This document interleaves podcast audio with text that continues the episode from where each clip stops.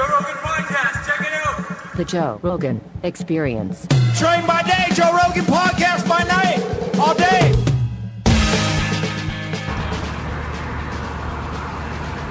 Ladies and gentlemen, welcome to the post UFC wrap up show with Tony Hinchcliffe Hey, everybody. and me, your host, Joe Rogan. We are on a flight right now, um, coming back from Dallas, Texas. Sorry, accidentally just kicked that lady's chair. Um, where we had a great old time at uh, the Verizon Wireless Theater on Friday night, and uh, and then the UFC last night, and now we're headed back. Shout out to Ryan, dude we had breakfast with. Turned out to be all right. Turned out to be an interesting guy. I was a little worried about him at first. Came in strong with a few too many questions. Interrupted a little bit, He was aggressive. but turned out to be a very good dude. Um, but uh, you never know, man. You know, yeah. just meet some strange dude, have breakfast with him. Could be rough, but he turned out to be very cool. I think I snapped at him though. I was like, "What is this? A questionnaire, bro? yeah Relax." He snapped him right in the shape. He got nervous and he started you- asking questions. But he was a good dude. He just. Oh, thank you, ma'am. The, the young lady's bringing us the towels. Thank you. She's got a crazy accent, and uh, I don't ever think like this. But Tony was wondering what she would sound like if she was having sex. Uh, yeah. Anyway, so uh, we're on the flight back. I got to give up my little wet towel, and uh, Away so quickly now. you like to caress the towel. I like to hold on to it for a little bit. I like it. I like to feel like it cold. It was still hot when she took it back. What is, it, what is that for? Like to refresh you? Is that the idea? Yeah. or to make you know that you're not in you're not in business class or Right. coach Yeah. Business class, they just give you a piece of toilet paper. It's business class they, they treat you almost as good don't they how's No. that work no. You haven't flown in business class in such a long time. You don't remember what it's like back there. i flew coach just a month ago Um, that's one thing like if you can't afford it it doesn't seem like it would be worth it but what's worth it is you don't have to think about as much you have more space you can relax you get off quicker you get on quicker yeah. but people don't like it. It's weird. Like people like Southwest. I feel like it's an egalitarian airline. You get on Southwest, and you know, everybody's the same. Yeah, I'm not into that. I don't like lining up by the number at all. Not It's not that bad. It's effective. It gets people on board without too much bullshit. I think it's a good system. And you can occasionally get lucky and sit next to some fun people. I met a girl over the weekend that works for Southwest, and she's all like, she's like, hey, you know, you must travel a lot. If you ever want, I can get you discount on Southwest flights. I'm like, eh, I'm okay. Sometimes you have to take them though. JetBlue's a good airline. That JetBlue that we flew Yeah. from Buffalo to New York City. Yeah, JetBlue's JetBlue's nice. hmm Yeah. Virgin's good. I feel like it's just there's a thing going on where they just decided to shove as many people into a plane as possible, forget about how good the experience is. But would if you work for an airline, I would I'd have to imagine working for JetBlue feels better than working for so like like United right now. Like everybody hates United after that dude got beat up and dragged off the plane. Yeah, morale is low. Oh, must be such a bummer. Yeah. I mean, I bet like flight attendants have to deal with all sorts of mean people that are snapping at them because that guy got beat up. Right. People start like making reverse threats, like, "Oh, what are you gonna do? Drag me off of here?" Yeah, yeah, like, oh uh, for sure. No, I just offered you a bag of peanuts. Ah. yeah, for sure, right? Yeah. Like, what a terrible thing to see. They decided he's already sitting down, he's already about to fly. Yeah. I mean, and they say, nope, you got to get up. And what's really weird is that like one dude made that decision. He's just a security guy, probably for the airport, probably not specifically for United. And he's just like he's like he had it with that Asian surgeon doctor guy. He's like, you know what? You have too much of an attitude for an Asian guy. I'm gonna drag you out of here. Is that what happened? I don't know if it had anything to like. I mean, I, I, don't, I don't know if it had anything to do with the Asian guy part, but it felt like it. That I guy- think the story was that they had some important United employees that had to be somewhere like that day. They had to be somewhere for some sort of a meeting. And so in their company, their idea is that these people take priority over the customer to the point where they like physically removed a customer and beat him up. I mean, the way they grabbed that guy and he's screaming, like that is crazy for someone who's done nothing. Yeah. And all that guy did was be a customer. Like, that's like one of the most devastating things you could ever watch if you're like uh, one of the people that's in charge of publicity for that company. You'd be like, what the fuck did you guys do? Yeah. Like, oh my god, you beat that guy up and dragged him off the plane so an employee could steal his seat? Yeah. You're inconveniencing him. You're saying you're not as important as our employees. Our employees are more important than you. Like, Yeah. that's so crazy that that's their policy. And to, for it to be a doctor, like that part's crazy too. Mm. Is that what he was? He was a doctor? Yeah, he was a doctor or dentist or something, but he had patients the next Wow. day. And he's like, I have appointments. I can't miss this flight. My patients need me. Man, that's so crazy. That's so crazy. It's just so sad. Yeah. It's so sad. It's, especially since he paid for it. Like, that's some really controversial stuff. Right. So if you like think of the morale and the way it feels to be on that airplane versus the way it feels to be on like a JetBlue, you get those nice big seats, little TVs behind the seats. It's not bad at all. Right. So a good ride. It's like just enough space. Like maybe not if you're a big giant person, but for like a dude my size, it's just enough space. If you had, you met my buddy Justin, Justin Collett in Vegas, Yeah. the giant. Yeah. He's a legit giant. He's like seven feet tall. It's huge. Yeah. Like that guy, he can't even sit in JetBlue without being. That's. But those are the outliers, you know. Yeah. Um, JetBlue does the uh, new flatbed red eyes. Oh, do they? Yeah. Heard about it. It's a new thing. Yeah, man. JetBlue is uh, a, a solid notch up. Joey Diaz is a big JetBlue fan. What is it? A JetBlue air, airplane commercial we're doing here? It's so. not what we were trying to do. We're on Virgin right now, Yeah. which is my favorite. But they just got bought by Alaska, so it might be JetBlue soon. I wonder what's gonna happen. What do I give a fuck? It's true. Doesn't matter. This is early morning nonsense talk with Joe and Tony. I thought you guys were going to talk about the fights. We will. God, we will. getting there, warming up, So, um, fight before fight. when do you think that Joanna and you will go on your first date? I think it's going to be really soon, is my theory. As you saw in this fight when she defended her championship last night, uh, she's very into me. she kept looking at me. Dude, she did keep looking at you. Between every round, she made a point to like, you know, like oh, I felt, I sort of felt like her backup corner man. She looked over at you, pointed to you, and started talking to you at one Yeah. point. Yeah, I was like, this is crazy. I know. Even Joe in DC turned around at one point, like, what the hell? And she's your guys' thing. pointing at Tony and talking to him. Yep. It's hilarious. and like I was, you know, we we inspire each other. like she was looking at me, and I'm like clapping. I'm looking at her like, "You got this. You got this." That's so crazy. And then she was doing some sort of an interview before the fight, and she said something, and people were laughing, and they were joking around about it. And She goes, "Maybe Joe Rogan and Tony Hinchcliffe will take me on the road with them." Yes, she's so funny. She could be. A, she could do anything she wants. The way she works, Mm. sh- she's already funny. Dude, she's she's a bad woman. She gave her opponent a piece of cloth cut out to look like a belt that just said "fantasy" across the way. So she probably did that herself, right? Oh, totally. She's like in the bathroom and shit at the hotel. I'm making her fantasy belt. Yes, exactly. This is all you get, bitch. this is as close. Enjoy your piece of cloth. But man, that girl that she fought, Jessica Andrade, what a tank. Yeah, That woman is a tank. it's interesting, man. Oh, The, the women in that weight class are all very tough, and they always put up a fight up until the rounds go on.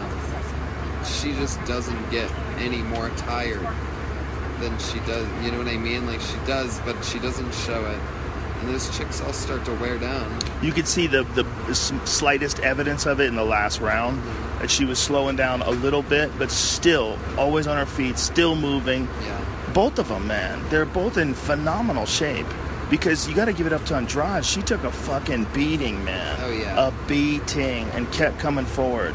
Yeah. A lot of front leg kicks she absorbed, those whipping Ugh. little Joanna Polish iron legs. She had to switch her stance a couple of times. She switched back and forth. She's getting that leg chewed up. She got tagged with some good shots, including a few head kicks. Yeah, a lot of head kicks, man. Yeah. At least somewhere between five and ten is what I counted. Just big, snappy head ones, and the, that that front snap kick to the chest that she loves. Mm-hmm. just Yeah. makes me cringe. That would Yeah. hurt anybody. Yeah, she, it was a really interesting combination. And even though the Of, oh, sign has been turned off, Jesus, we recommend that you bitch. keep your seatbelt fastened and go to the crew This is now you get to understand why Tony was attracted to her voice.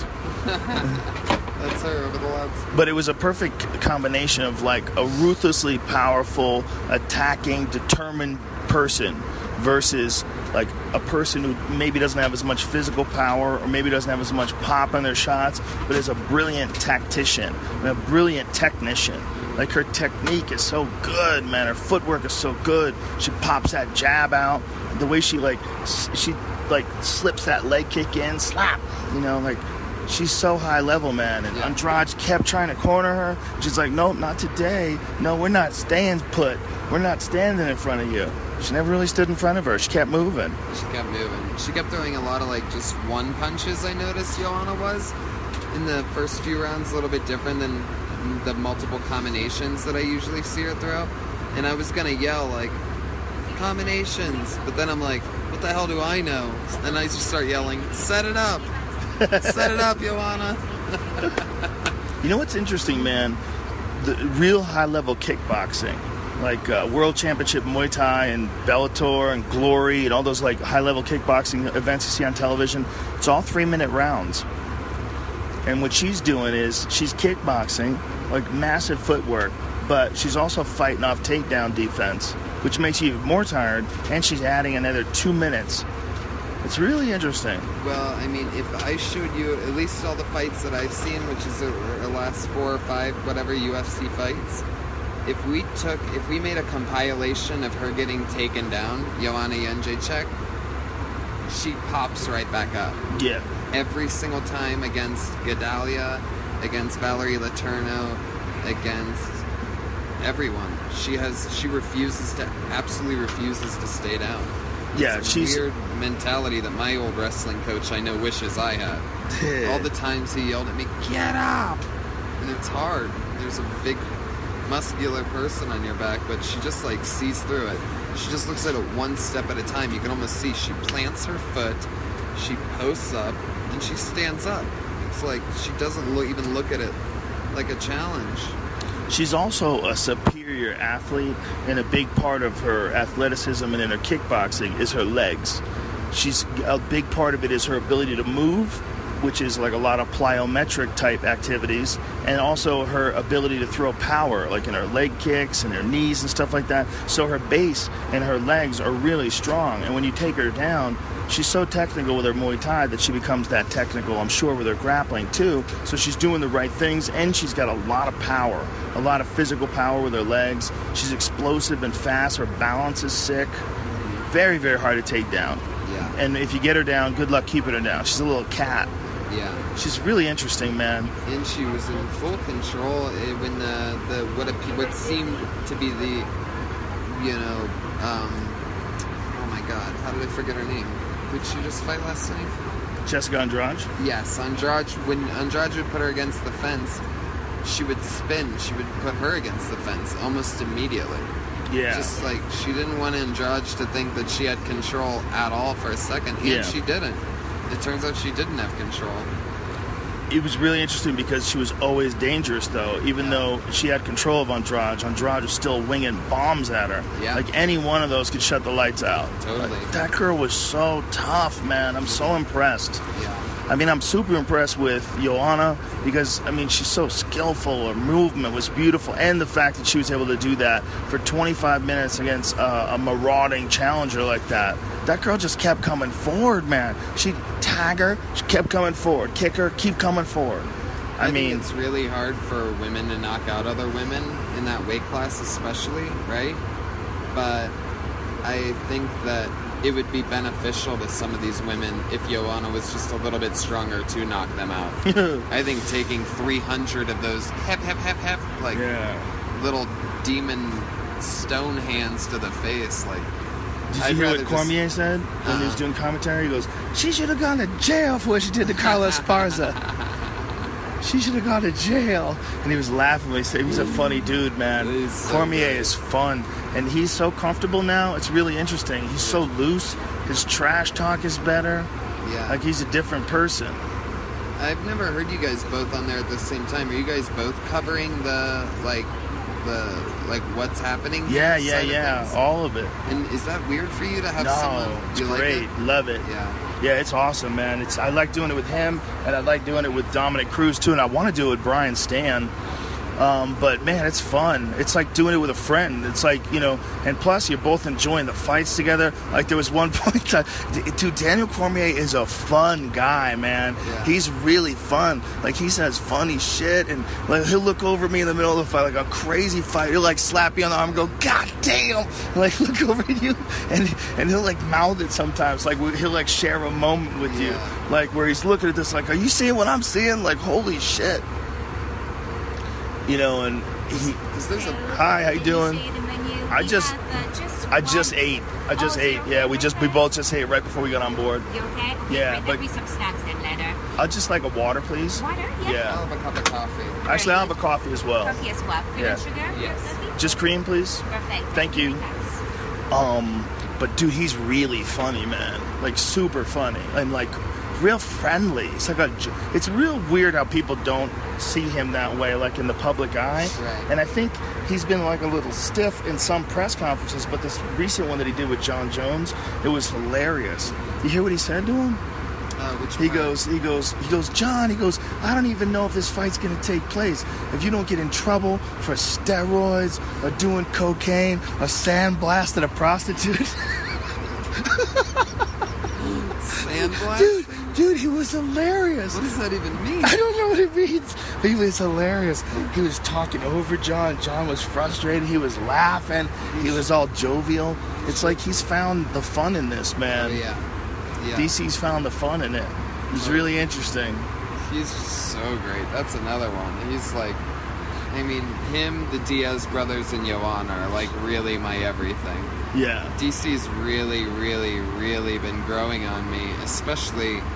Um, I mean, it's like just so many people had him counted out against Rumble, even in the second fight, Yeah. which he won the first one, and still people are like, "No way, he's gonna get his head knocked off." And yeah, man, you want to talk about being in there with someone dangerous? Like you can hear and feel the wind blow by you when Rumble misses a punch. Yeah. Like it causes a fucking a tornado in Japan somewhere when Rumble misses a punch here in Vegas. Like that shit's crazy. But don't you think in that fight, the Rumble was kind of done with fighting? I think people said that looking back. I I think he was trying. I think it's sort of a cop out way to look like you didn't lose twice to Cormier by saying I was going to retire anyway.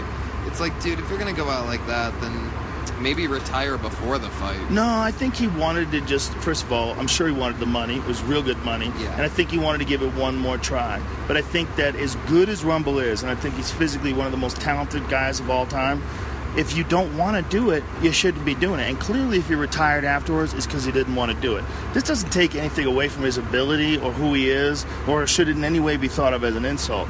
It's a decision that he's made, a personal decision in life. And it's his decision to make. And it's just, but when you make that decision, it changes who you are. Yeah. It's not a bad thing, but it, it does change who you are. There's guys that like they're they're focused. They're like a Max Holloway. Focus and goal right now is being a champion. Focus and goal right now is being. He's not thinking whether or not he should be fighting anymore. Like he's not thinking that way, and it's a personal decision. One day he's gonna think that way, and when he does, he'll step away too, just like Rumble did. But he probably had already decided in his head he was gonna step away. Do you think he would have stepped away had he won that? He might have, yeah, he might have. He might have just decided to go out with the belt. Look, he's been in a long time. He's had a lot of hard fights, hard training sessions. He said it himself. I don't want to get punched in the head anymore. I don't want to wrestle with dudes anymore. And I get it, man. It's you know, as talented as he is, he has to do what he wants to do. That's what a man does. That's what a human does. If you want to be happy and fulfilled, you can't do something just because you're successful at it. And so he just didn't want to do it anymore. And I think it should be applauded that he had the the the, the sense of self to do that, and that he could. Thank you very much. You're very welcome. Because, dude, he's one of the top contenders. So I have a meal here, half and half. I'll take some half and half, please. little spoon also, All right. I'll be right back with some water. Thank you very much.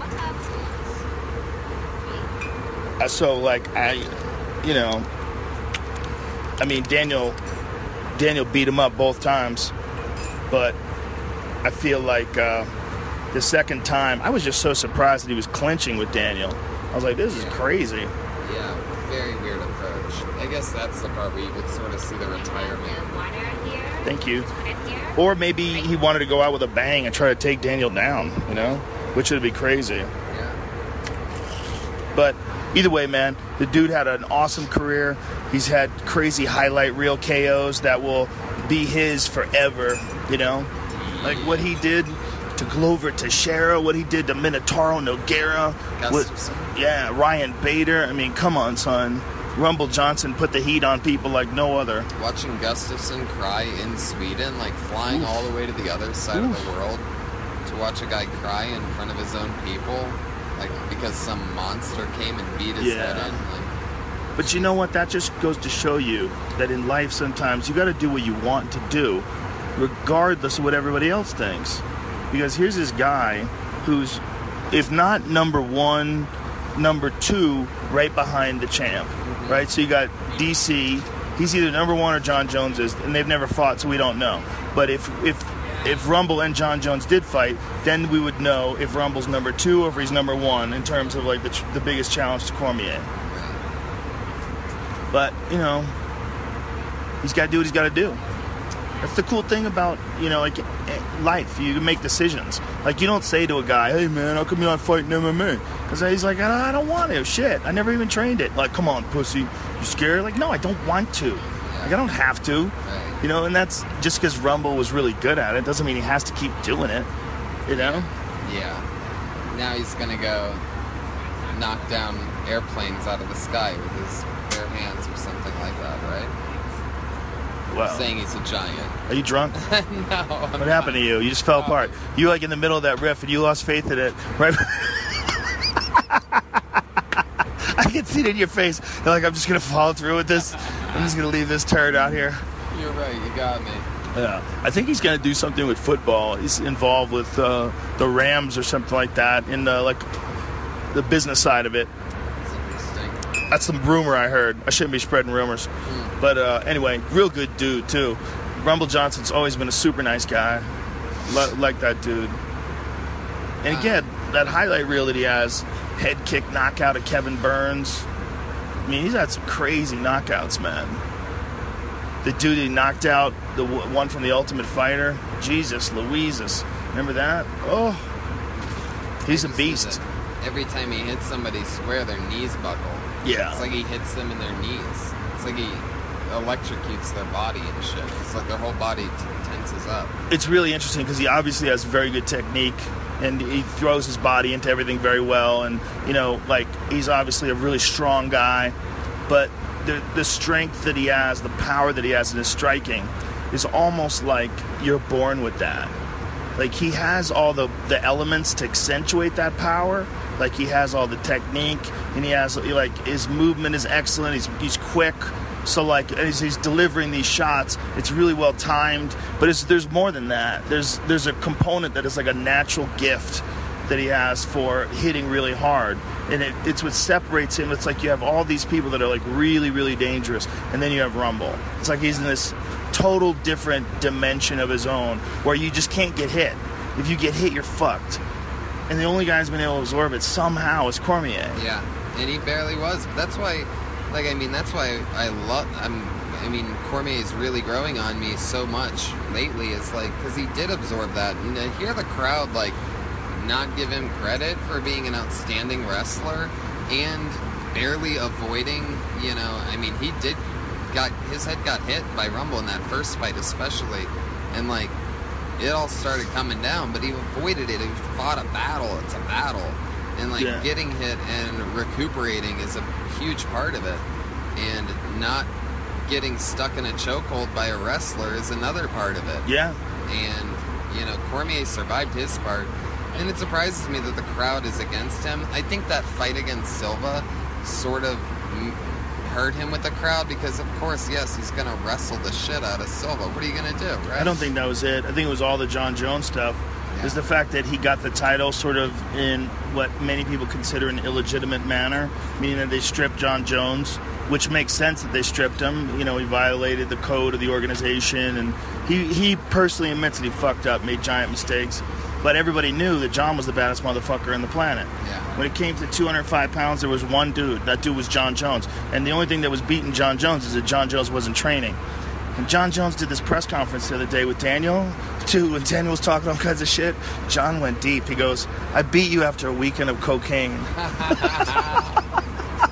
Do you know? And dude, Michael Johnson was crying, laughing. He was like, "Oh shit! Oh shit!" That's the most cold-blooded stuff in the world. I mean, the Dude. Diaz brothers, you know, blatantly smoking pot and beating up their opponents is one thing, but to brag about doing an entire weekend of cocaine, Dude, John Jones is a bad motherfucker. because I mean, nobody just does cocaine, right? That means you were drinking, probably hooking up with hookers or whatever. I mean, that seems to be how most people do cocaine. I don't know how it works, but it doesn't seem like that thing you just do by yourself. You know what? John Jones could be the best of all time. Really could. Still, he's only 30 years old. You got to realize. only one way for us to know. Daniel Cormier has to do cocaine for a weekend Ah, and then fight. no, no, no, no, no, no, no, no, no, no. I cut you off though. I think, I think Daniel in that fight was hampered by emotion, and I think that John really got under his skin and really taunted him and got him fired up to uh, the point where it was detrimental to him. He got overcome with emotion. John is a good shit talker, man. We did an interview where I sat in the middle and Daniel sat to my right and John sat to my left. And dude, John's ruthless. He's so ruthless. It's a whole nother part of the game. Rack it up there with you know, with boxing and jujitsu and. But you didn't even get to see it. They didn't even put part of it online. The best of the best shit. But I'm just saying about shit talking overall. Like, But I'm like- saying John Jones is shit talking to Daniel Cormier. The best part didn't even get online. Oh. The best part, he was calling him his pussy. He's like, he goes, "You're my pussy." He goes, "You're always gonna be my pussy." He goes, "I'll fuck you up every time we fight." Oh my God. it's just like he's like, "It doesn't matter. It doesn't matter what what happens." He goes, "You know." Every time we fight, I'll fuck you up. He goes, You're supposed to be a big time wrestler? He goes, I took you down, man. He goes, You're an Olympic wrestler? I took you down. He's like, I beat your ass. And you could, Daniel was very mad. I mean, the two of them were, it was very intense. That was that face-to-face interview. Yeah, it was intense. You were in the middle in like a director's chair, right? No, that's how Max Kellerman does it. Oh, you know, yeah, yeah, I wasn't a director's chair. Max Kellerman does it, I think, better, honestly, because what Max Kellerman does is he f- sort of faces the screen and the fighters face each other, beside him to his right and to his left. We had it almost in like a sort of a semicircle, and so uh, the fighters. It would have been better if we did it at a table, the way HBO did it. But it was the only time we ever did it, and it was very, very intense. It was very intense. John Jones is a he's a bad motherfucker, dude. And like DC had this whole crew with him, and John Jones was like, "I'll fuck all you up. I'll fuck you up." He goes, "Don't look at me, big boy. I'll fuck you up." Like, like dudes, like dudes just scare at him. Would the dudes just stare at him and try to give him some attitude? John just straight up looks at him. and Was like, "I'll fuck you up. Don't look at me like that." You think he's gonna make it to this fight? Oh yeah, for sure. Yeah. Yeah, for sure. He's not gonna fuck this up. And it's what's fascinating to me is when you watch these guys jawing at each other when no one can see. That's when you know there's no press. There's me and a couple other people that are around that are UFC employees. Like this is real. Like this is this is two guys trying to get under each other's skin. and John was very good at it. So this was after the first fight when they were supposed to fight for the second time, then it got canceled, and John got stripped and the whole deal. So now, now they're uh, finally going to go after it. But John's only been back in the octagon once since then against Ovince St. Preux. Yeah, I remember that. We were at the. I was at the bar, the comedy store. So watching. all this shit's been going down, and the only time John's been in the cage since all this shit went down is the Ovince St. Preux. Since the, they were originally going to rematch, he fought Ovince St. Preux. He beat him, but he felt like he was off. It, it seemed like he was off. Could be. I think Ovince St. Preux is real good too. Yeah. And I also think he wasn't planning for Ovince St. Preux. They had to. It was planning for someone else. You know. That was when Daniel got injured, wasn't it? No. Did Daniel get injured? I don't even remember. I'm not even gonna look it up. How about that, folks? I don't even think The point being, that's an interesting fight, man, because they're going to go at it again in July. And now Cormier's got all this momentum on his side. Cormier beat Rumble. He defended against Gustafsson. Or did he beat Gustafsson to win it? Uh, Because it was, it was no, R- Rumble beat Gustafsson. Cormier no, beat Rumble. no. Cormier beat Rumble to win it. That's how he got the title. That's Yeah. right. And then he defended against Gustafsson, Yeah. and then he defended against Rumble. yeah. Yeah, And he just re- he fought Silva in a non-title match in between. that's right. That's right. Yeah, that was a weird fight. Yeah, that was weird. Yeah, Double leg takedown, shoot low, follow through. yeah. He just Fundamentals. Bigger man that's a wrestler should. I mean, if it if it's one of those like if it ain't broke, don't fix it things, right? Yeah. Well, Cormier is just such a stud wrestler. You ever see his fight with Dan Anderson?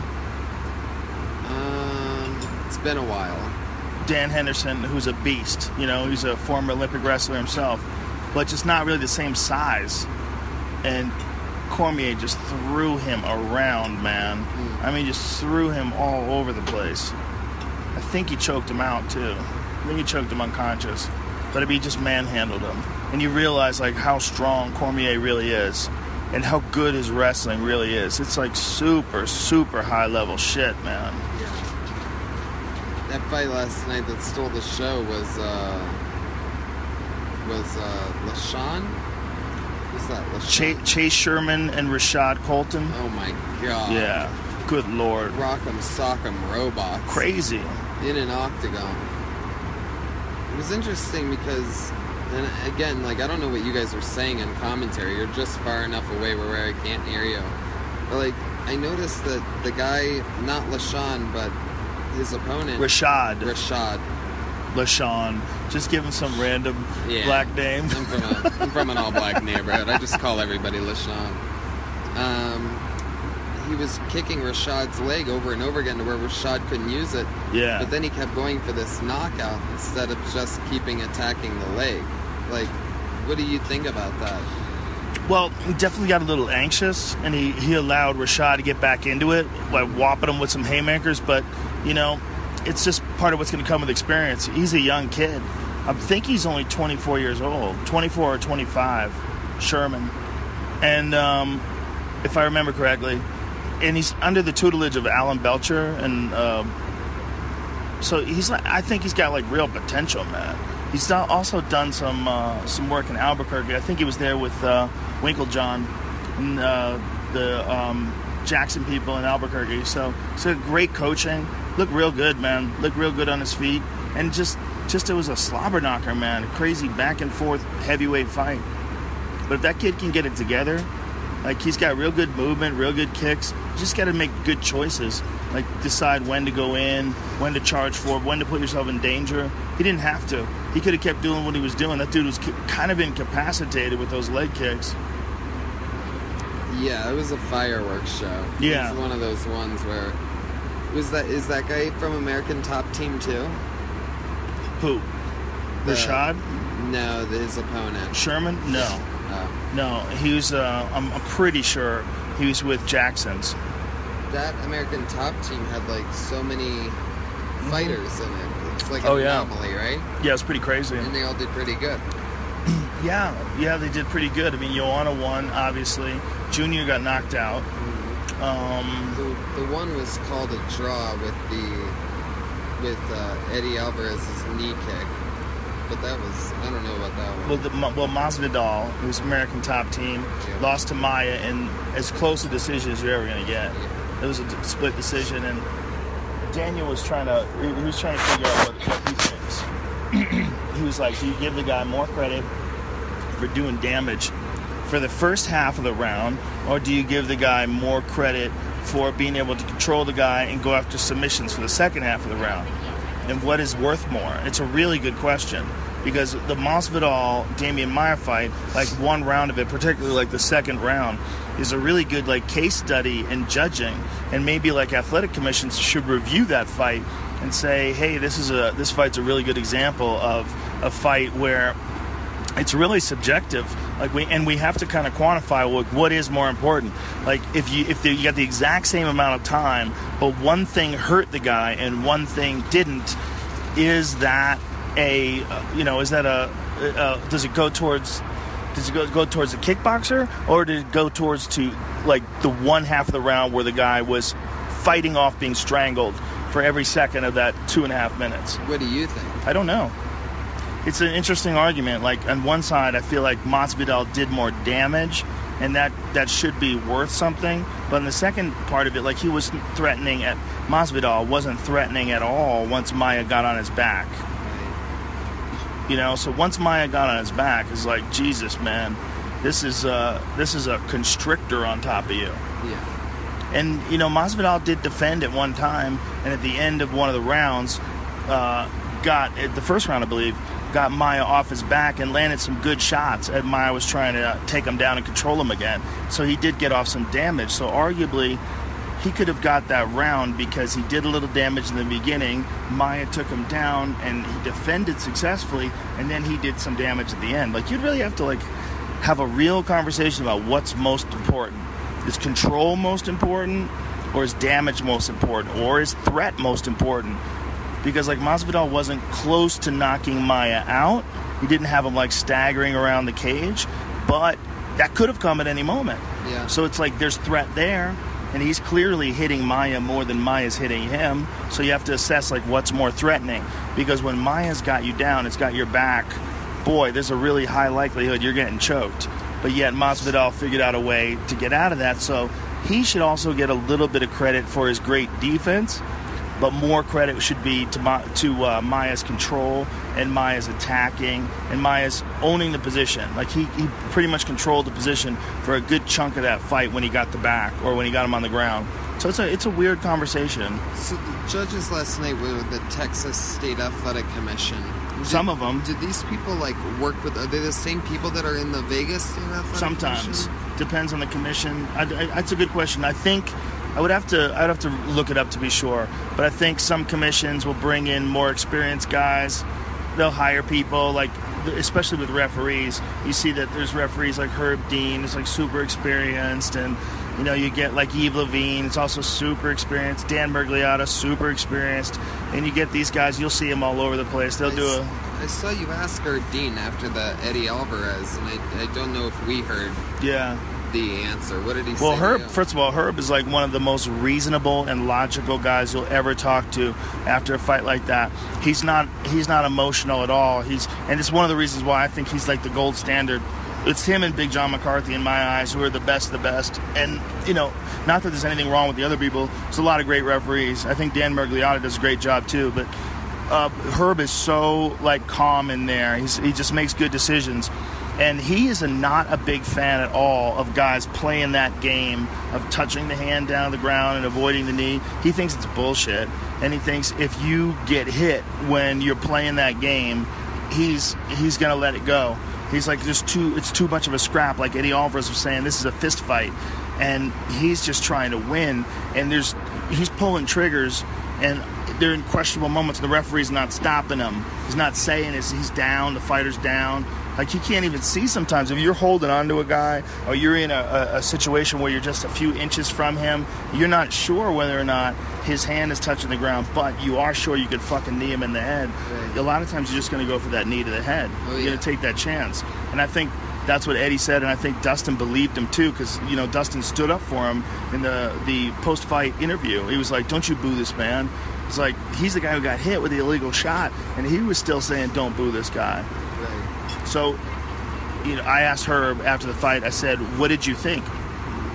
I go, um, "These are the old rules, right? So if the if it's the old rules and one hands down, uh, then it's illegal, right?" He goes, "Yes." He goes, "But I don't feel like it was bearing weight." He goes, "You know, he's definitely playing the game, and he definitely was putting his hands down, but I felt like the first time it wasn't bearing weight." and that's how I define it. And he's like, and then the second time, uh, it was a legit mistake. The second time was was definitely illegal, but I felt like he was in the middle of throwing it when it all happened, and I think he's correct in that. So he's the guy that's closest to the action, and he's got to make like the most pertinent decision. I also think it's going to be a weird issue with referees that do events that have the new rules and then do events that have the old rules. And it's pretty much universally agreed that the new rules are the way to go. So with the touching of the hands on the mat, uh, it's going to be interesting to see if there's like an interpretation that favors the way the new rules perceive it versus the old rules because that's how Herb kind of refereed that fight. He went with the sort of the the feeling of the new rules, like what people want out of the new rules, but still within the confines he believes, and he knows it better than me, of the old rules. Why weren't the new rules adopted for Texas last night? I don't know. You know, I mean, I think it's probably different with it, with each organization. They have to make decisions, and they decide themselves whether or not they. Have, I mean, it might be a budget issue. Maybe they don't have time to review it. I don't know. It might be uh, they disagree. Yeah, who knows, man? It's you know, th- these athletic commissions can make their own decisions when it comes to that. But as far as like the good of the sport, it would be nice if we all agreed. And I think I don't think the, the real concern would be whether or not it's bad for the safety of the fighter. I don't think it is because I think it encourages fighting more than it encourages stall techniques. So if you give someone a stall technique like the ability to put your hands on the ground, you won't get kneed in the face. You're going to take it. Some guys are in some situations. It's going to be a desperado move that if it's there, you're going to reach for it. But if it's not there, you won't reach for it. So like it, in terms of like the actual effectiveness of overall fighting and like the realism of real of, of fighting, it's better to get it out. We don't want it in there because it's. I don't think it really does protect people. I think the people that are going to get need are going to get kneed. I think what it does is it protects you for that brief moment, but in the decision that you make to do that, like you're making a purely defensive decision. You're putting your hands on the mat, both of them, so this guy can't knee you in the face. That's, you know, that's like not a good sign in a fight. Right. You know, you're in a bad position, and sometimes you can rebound from a bad position, no doubt about it. But it's, I don't think we should reward. I don't think you should have these escape routes where someone can touch the mat and not get be able to. It's like I'm on base, I'm safe. You know, so I think Herb was right Yeah. ultimately. But according to the like the strict interpretation of the rules, it was an illegal blow. So it was interesting that he made it a no contest. He can sort of get away with that. He sort of has leeway, right? Well, it's um, you know, it's open to interpretation. I guarantee you, the I haven't read anything online, but I guarantee you, uh, it'll be controversial. I mean, it's just a hot button subject, and people will be debating it back and forth. And there's going to be people that agree with Herb. There's going to be people that disagree with him. But um, you know, ultimately, that's the the toughest job next to being a fighter in MMA. The, the guy who has to make those calls, and I give them a shit ton of respect, man. I used to be a baseball umpire, like for little league, and that that was hard. And like to think, like, man, so much passion. Yeah. And if it's like a tie, and if I go safe, that this side goes crazy, but if I go out, that side goes Yeah, crazy, and yeah. it's so close. And to think that those guys have to make those decisions with dudes' health and lives, Mm-hmm. and like, they're that those are fathers and children and brothers and sisters and everything, and like that's a crazy gig, man Yeah. knowing how many punches and whether the person's just sort of seems like they're out of it or if they're still defending themselves Yeah. and their whole livelihood. It's Yeah. a crazy job. Yeah, it is a crazy job, Ben. It's um, and you have to know a lot about MMA. And you have to really understand when a guy's actually in trouble, when you need to step in. You know, you have to have seen a bunch of guys get hit. You got to know when a guy's done, and it's subjective. And you know, you can make bad calls, and sometimes you make bad calls, and there's nothing you can do about it. I mean, in the early days, Big John McCarthy uh, was refereeing a fight between Matt Lindland and Murilo Bustamante. And Murilo Bustamante tapped Matt Lindland, and then Lindland said that he didn't tap. so they restarted the fight and they went back at it again. And then Bustamante tapped him again in a later round. So he tapped him twice in the same fight. When it happened, you were commentating, I believe so. and like, did you see him tap on the video? Do you remember? I'm trying to remember if I was commentating. It's hard to remember. It's like they all get blurry after a while. I'm pretty sure I was, but man, I might not have been now that I think about it. I'll have to go back and listen. But I remember the fight clearly because I remember I remember going, "Oh no, he stood him up, and now they're gonna make him fight again." I'm like, "That's crazy. He already won though. He won. Like all you have to do is look at the replay, and you can see Lindland tap." And he said, "Look, he's if they give him another chance to fight, he's going to take another chance to fight. If he can con his way back into a fight, he's going to do it." So he he said, "I didn't tap. Let him go back in there again." That's a baller move. It's such a baller move. I didn't tap. I was just moving my hand back and forth. Well, the more baller move is Bustamante tapping him again. Yeah. Does they go really? And then he caught him with the guillotine the second time. Mm. But that's happened before. That's happened in fights before where guys said they didn't tap when they did. And so because of that, people have been forced to like hold submissions and you know and wait till the referee like literally separates them. But that's also what got like people are super sensitive about that with knee bars. But like with chokes, it doesn't seem to bother people as much. Like people don't get mad if somebody holds on to a choke. Speaking of knees, another thing I thought was really cool from last night was the other uh, female fight, um, and the lady's kicks from her back. Oh yeah, Unbelievably effective. Cortney Right on- Casey. Yeah, right on the Yeah. kneecap, uh, trying to hyperextend those legs, and just even from our angle, it looked like it was really working. You could see her leg bending back, and she didn't want to fuck with that after a while. No. In the beginning, the crowd was going crazy because the bigger girl dragged her to the middle of the ring by her foot, and Mhm. you know what I mean. It got the crowd into it. But as the fight went on, she was beating the shit out of her from her back with Yep. her feet. It was very, very, very awesome. Again, like I wish I knew what you guys were talking about over there because over there, I'm like, it's interesting because you're sort of watching the fight in arena. You're sort of like on an island by yourself when you're not, when you don't have the headset on. You can't hear you guys. Right. But man, And you're only watching it right in front of you too. You're not really seeing it on the monitors very much. Right, exactly. So it's all very like you're just trying to make sure that what you're seeing is real. It's weird not hearing you guys. Because I hear you guys everywhere else at home, on the internet, on a phone, but you're that close to the action. You Yeah, don't have it. It's very yeah. bizarre. Yeah. So what were you guys? What was that like? What were you guys? Well, I was impressed, but I was saying that like what she's doing is like kind of next level up kicking. Like her up kicks are so good, and that Aguilar was making a mistake. I mean, right in front of her was Daniel's point, and then Aguilar's knees are getting jacked. She kept getting hyperextended, and Daniel was saying all the different things she could do to avoid that. But I was just so impressed with Cortney Casey's up kicks. I was like, she's taking up kicks to the next level. And I'm thinking, like, man, I bet up kicks are just one of those things that if you just practice it, you get really good at it. I bet we haven't really seen the full potential of up kicks.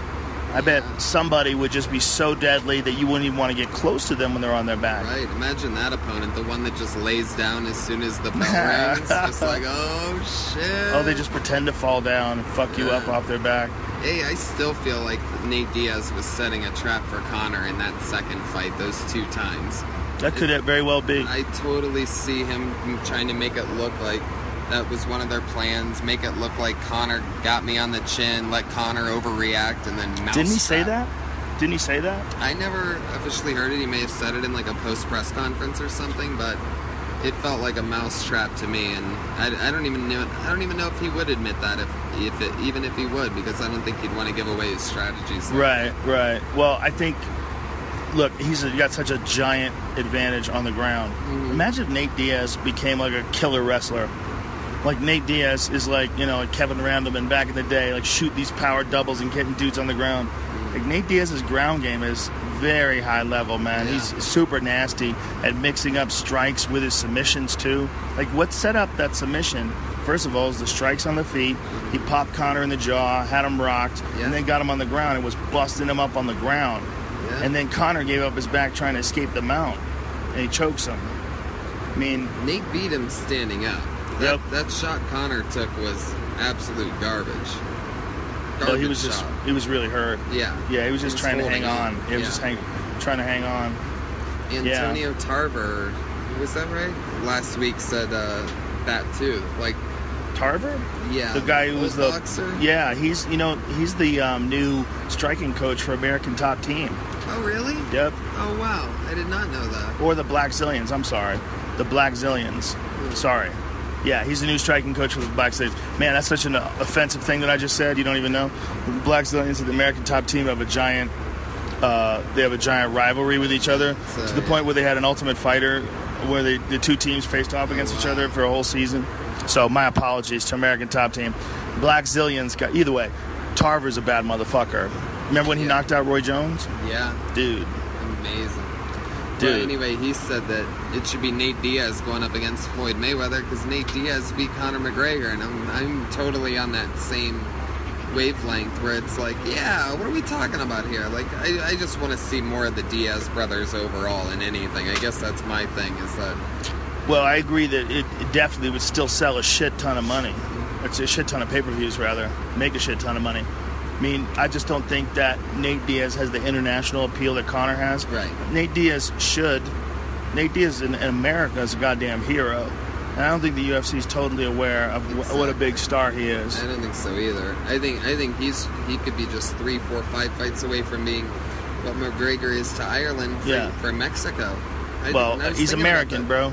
I know, but trust me, we're all American. But my point is, is like, you know, they need that. I think I think UFC really still needs a huge Mexican superstar. I think that they've had them, and um, I don't mean from Mexico, Mexico. I mean like just Mexico to help people get into it, and it's a big part of it. Well, that's one of the champion. one of the things that people are excited about with Yair Rodriguez. Uh, but he just bit off way more than he could chew last night Yeah. against Frankie Edgar. Frankie just mauled him, Yeah, like literally mauled him. I be- think. Best defense is a good offense, and he just kept going at it. Well, as a person who's a kicker, like you you realize when you're you're kicking, you're standing on one leg. I mean, you're vulnerable. You're just more vulnerable to being taken down by a guy who's an elite MMA wrestler. When I say MMA wrestler, I mean a guy who's used to catching kicks, understands where the kicks are coming, where they're coming from, knows when it's happening. There's no hesitation, dives on it, and takes you down. No, thank you. No, uh, no, thank you. I know I'm good. I'm good on everything. Thank you very much. Thank you. I feel So, like I've been watching Frankie Edgar forever. You have been. I mean, he beat BJ Penn for the title. Shit. I don't know when it was, but I want to say it was like 2008 or 9 maybe. That was a long time ago, man. He's still in the heat at 145. I mean, he proved with that fight that he is in the heat. He looked great afterwards. He walked up near us and like it was just like didn't even look like he fought that day. Very amazing. Yeah, it just goes to show you how good Aldo really is. Mm-hmm. You know, because Aldo's already beaten him twice. Yeah. The thing is, man, I want to see Aldo versus McGregor, Yes. but it's a hard sell. When someone knocks you out in 13 seconds, it's super hard to say, I got, I got to get a second shot at him.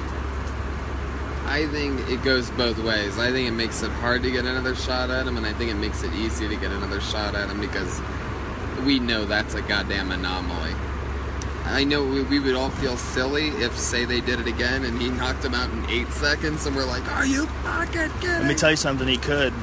Conor could. If he does that, then we melt down that belt, we melt down the gold into a crown, and you put it on Conor's head, and you say, "You're done. Go enjoy your crown. You're done. You're on. You're you're now on Game of Thrones. You're no longer a fighter." Isn't that amazing He's if a he requested, he requested a crown? Yeah. I don't fight for belts anymore. I fight for crowns. I melted my belt into the crown. That's a terrible accent. That's a. I, I don't do accents. That's what the Undertaker once did. He once melted down the the WWF belt into like a, a championship, like a necklace. Did he really? No, it was actually that wasn't him. That was like a the Godfather. That was like a pimp. He was like a pimp wrestler. he won the uh, WWE belt and he had the gold melted down into like a pimp's necklace. Oh my god. Basically, just like fuck your belt.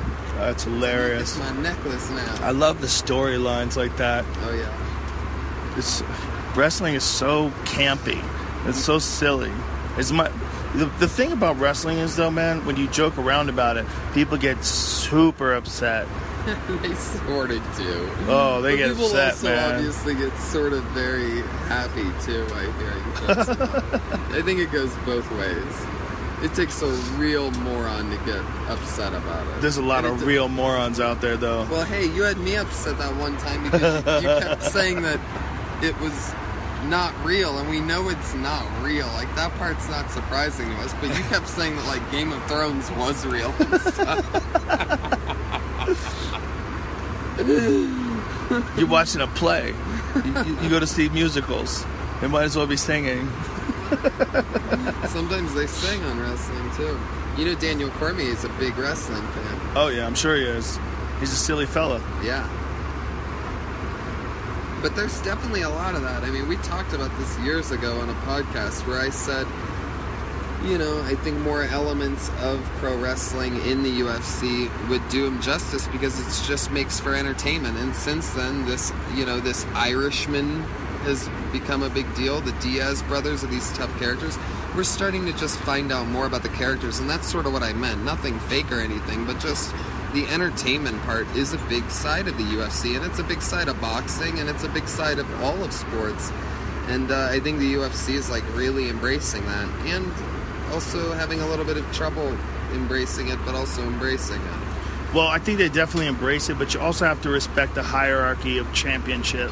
Like when, the, like the, the Amanda Nunes Ronda Rousey thing, when they were doing that big promo and they were only featuring Ronda Rousey. I don't know whose decision that was. I'm not going to criticize them. They did their best. They created a very interesting, compelling little piece that got me fired up about the fight. I got fired up about the fight when I saw that. So they did a good job on it, but.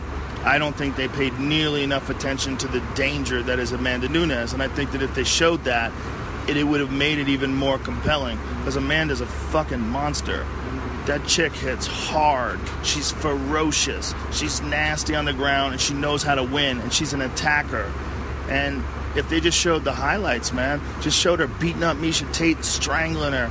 They showed her putting it to people, man. The way she did to Sarah Kaufman, or not Sarah Kaufman, Sarah McMahon. Dude, she's a beast. And, And so they didn't even really concentrate on it, and she was the champion. And I was like, well, that's silly. Like, I'm all for the showbiz part, but you're missing out on one star here. You're focusing on one on your current star and missing out on an opportunity to highlight a new star. And by the way, and that's not even that's what I'm saying is that that isn't the showbiz way to do it. The showbiz way to do it is to pump up newness. yes. And to show that when that like if Vince McMahon was running it, I know that sounds crazy, but that's what he would do. Since he doesn't know who's gonna win, he would pump up Nunes instead of Ronda. We already know Ronda. So when Ronda beats Nunes, it's like Ronda's back. You You know, know, what I I had heard that Vince McMahon was thinking about buying the UFC when it was for sale.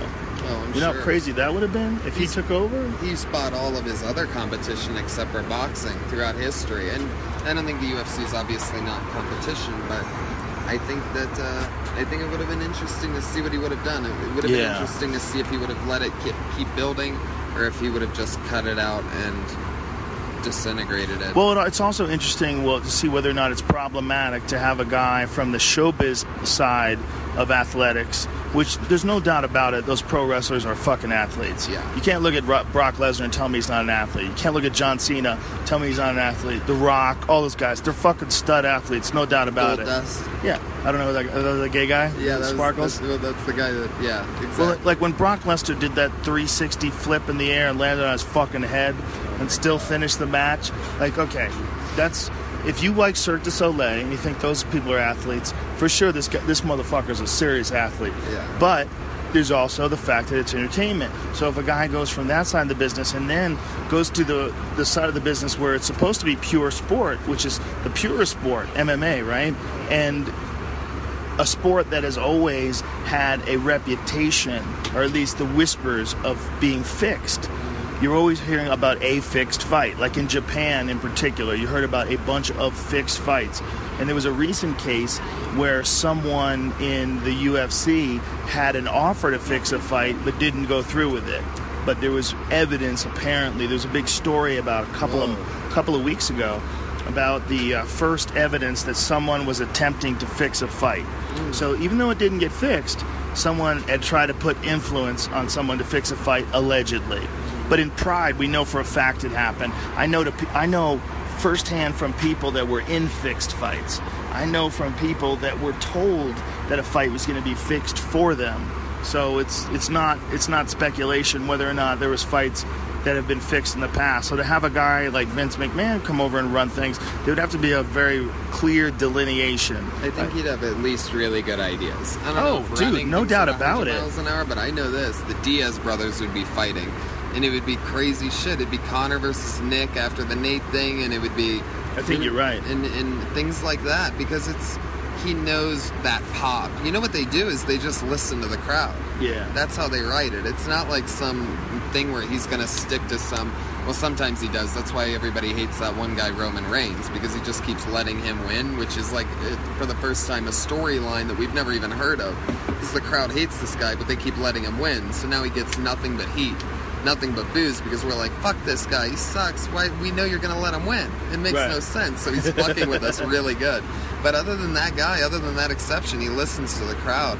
And mm. like, you know, I mean, it's just another perfect example. Looking back at the Nunes Ronda thing, looking at that analogy, he would have focused on the Diaz brothers, and he would have focused on Nate waking up and smoking a joint and going for a run. Like he would embrace that side of that storyline because that is the interesting part.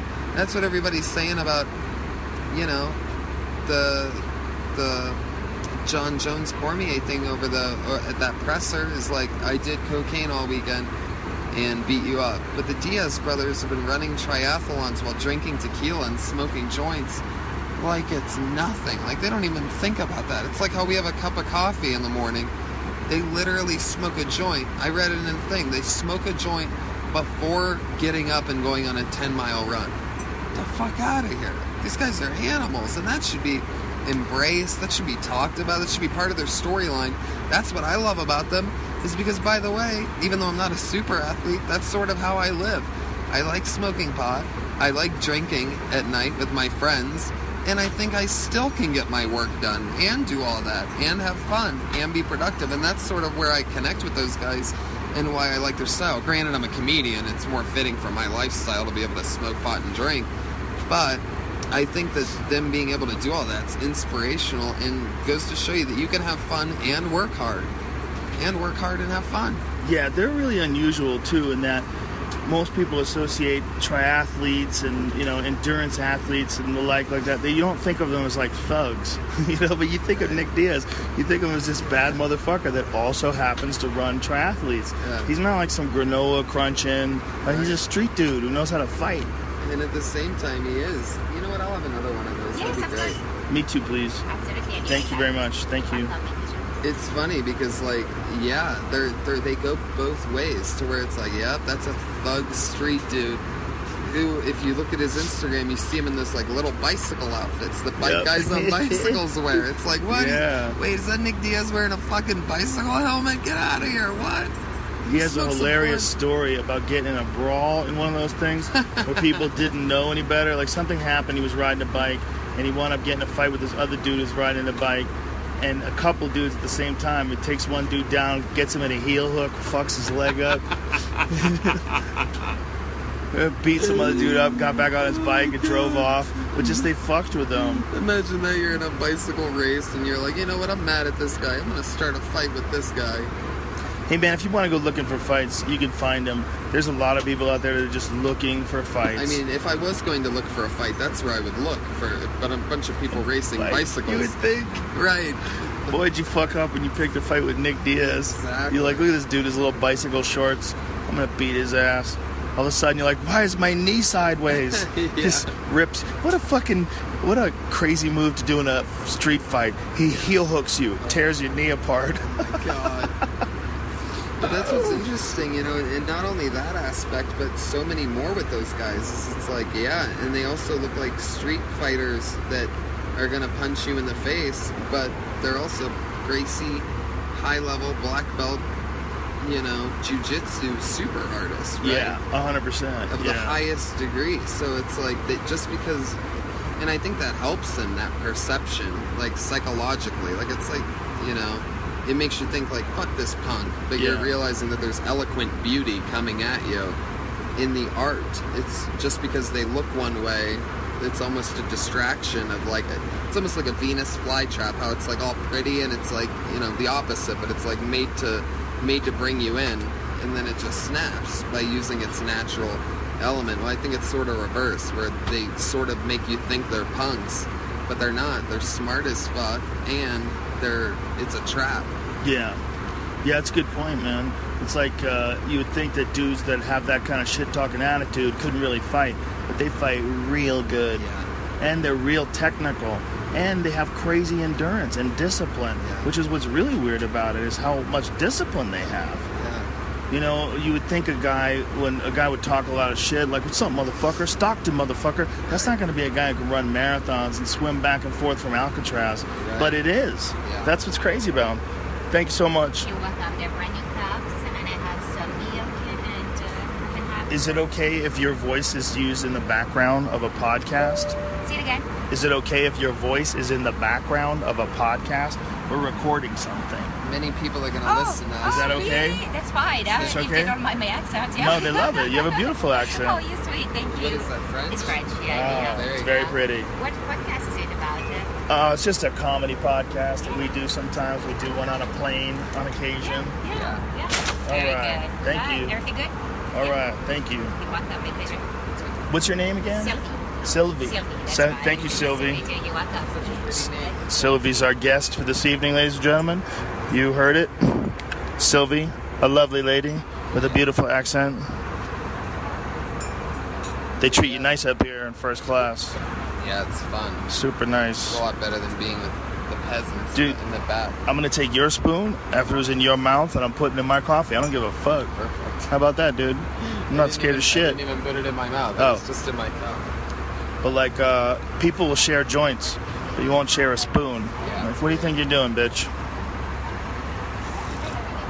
But Don't yeah, be scared. Endurance is, uh, the endurance with those guys is really wacky. And It's a big part of their success, man. And, and another crazy thing is that is how psychologically damning the slap is. Oh yeah. The way that guys That bit you have about it is fucking hilarious. and it's because so true. and because of the bit, I've gotten to think about it a lot more and sort of analyze it a lot more and from different angles than just as I was as an MMA fan before, and really figure out what it is sort of behind it. I mean, not that I know more than anybody, but it's sort of like the guys. It it makes you overcharge. All of a sudden, they become a matador, and you're the bull by Yeah. poking you like that.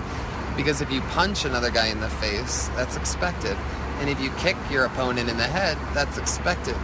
But open hand slapping your opponent like makes people laugh at you. And you can hear like laughter in Right. the crowd. It's a different type of roar. right. Or like that Ric Flair woo that you hear a lot lately. Yeah. Like woo like that those types of pops.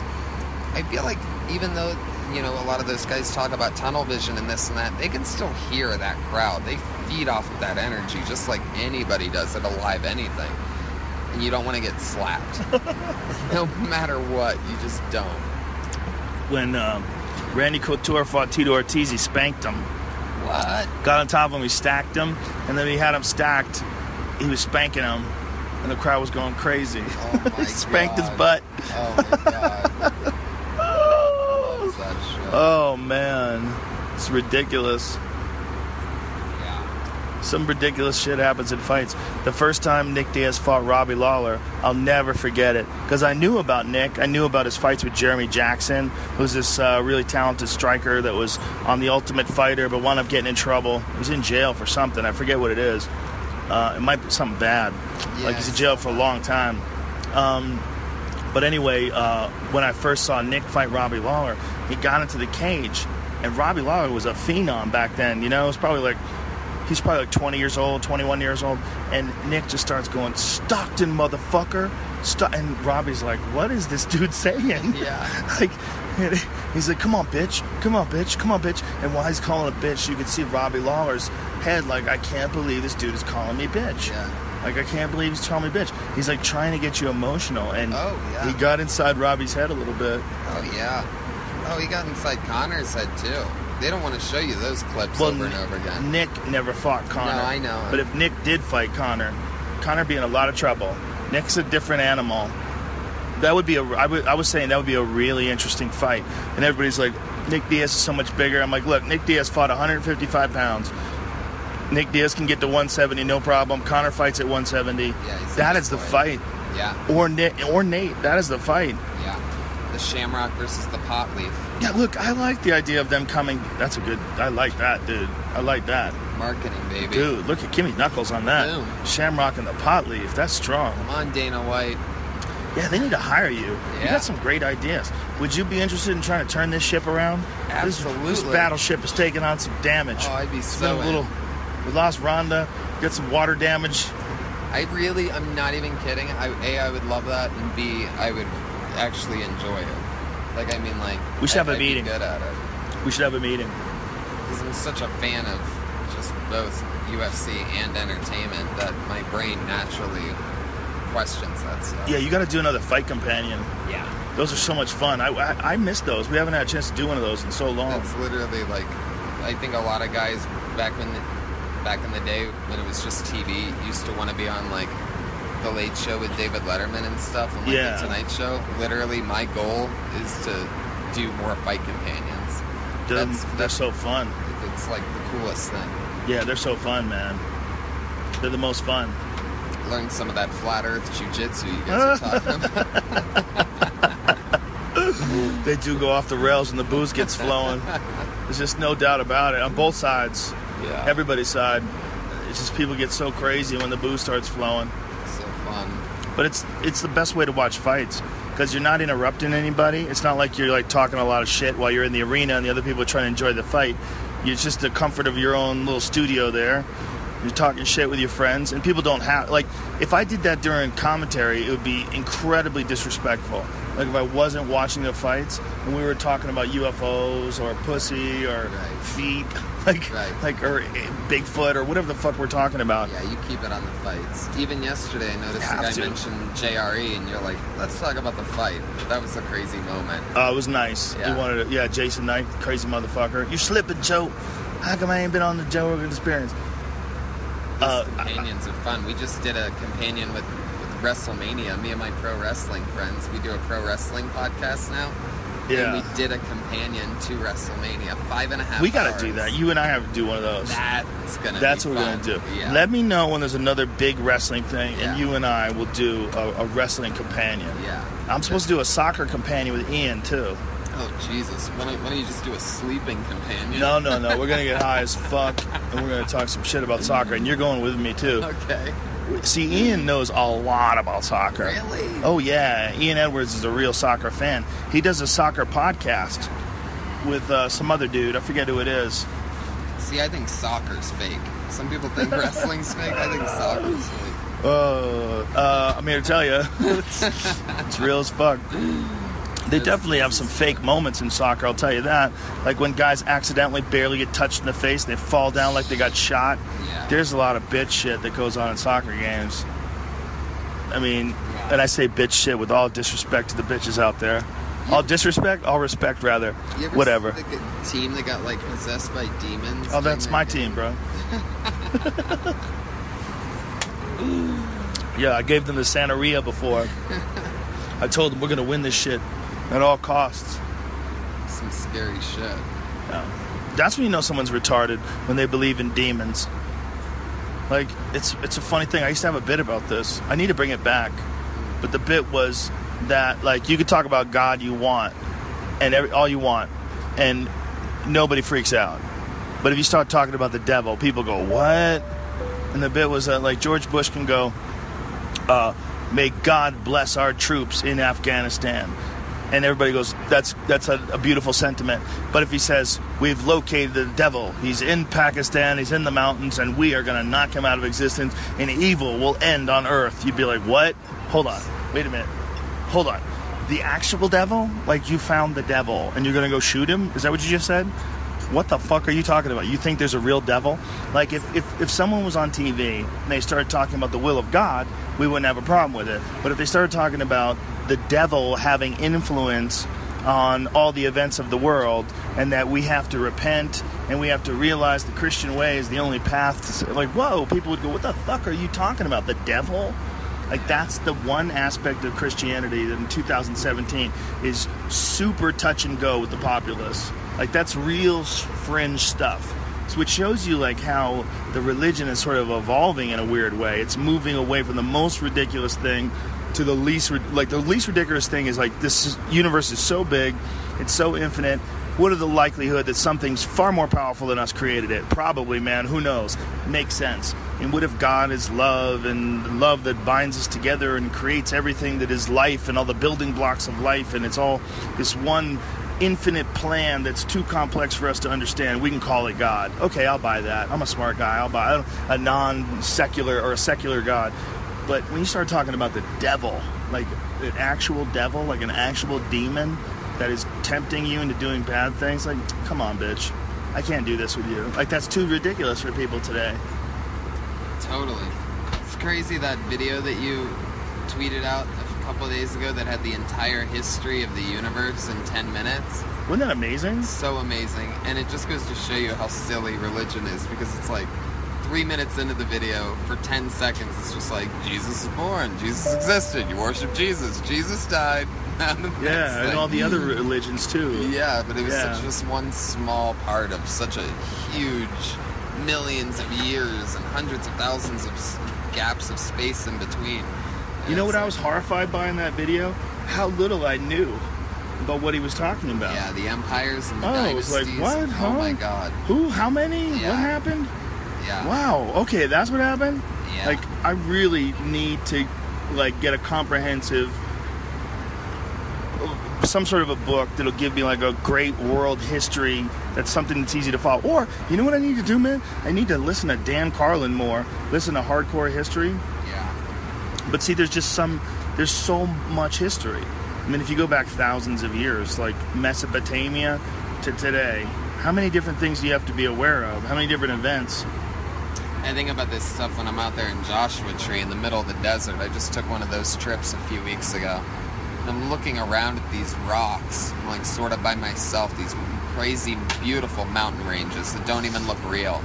And I'm thinking, like, what the fuck have you been doing all this time? Like, yeah, I'm like, ta- you know, not talking to them, but literally like wondering. Like, so they just, it's like every everything's always changing. It is just as like I seem new and temporary to those mountains. Like you watch that video of the history of the world, and all of a sudden you realize those mountains are just as temporary as a, a blurb of lava. But it just doesn't seem temporary to us because our time frame is messed up. But that all that shit used to be underground. Like that's all just all molten rock from before, and it's just amazing, like the perspective switch on everything. Everything is something else entirely. That shit was all underwater, and it was all in the mantle. It was all in the center of the earth. Now it's high up above. Yeah. It's all fucking like crazy. I mean, obviously, I was deep on mushrooms while having these thoughts, Yeah. but like that's what it took to get it out. Yeah, it sometimes takes something like that just to give you a new perspective on it. Like, you, you ever been to Hawaii? Not yet. Oh, you gotta go. I'm, I'm planning on it. It's Frank a- Castillo just went. I'm Yeah. super jealous. He took his Roast Battle winnings and took his girl to Hawaii and the pictures and just hmm. everything looks so fun. Dude, it's amazing there. It's amazing. It's it's a, a volcano. It's a series of volcanoes in the middle of the ocean. They're popping up, and there's more of them that are building up around it. There's like a, a museum that you can go to. They show you the history of Hawaii, how it was created, and they also show you the surrounding islands and geo. I guess it would be like uh, lava vents or lava like volcanoes that are underwater right now that are building up.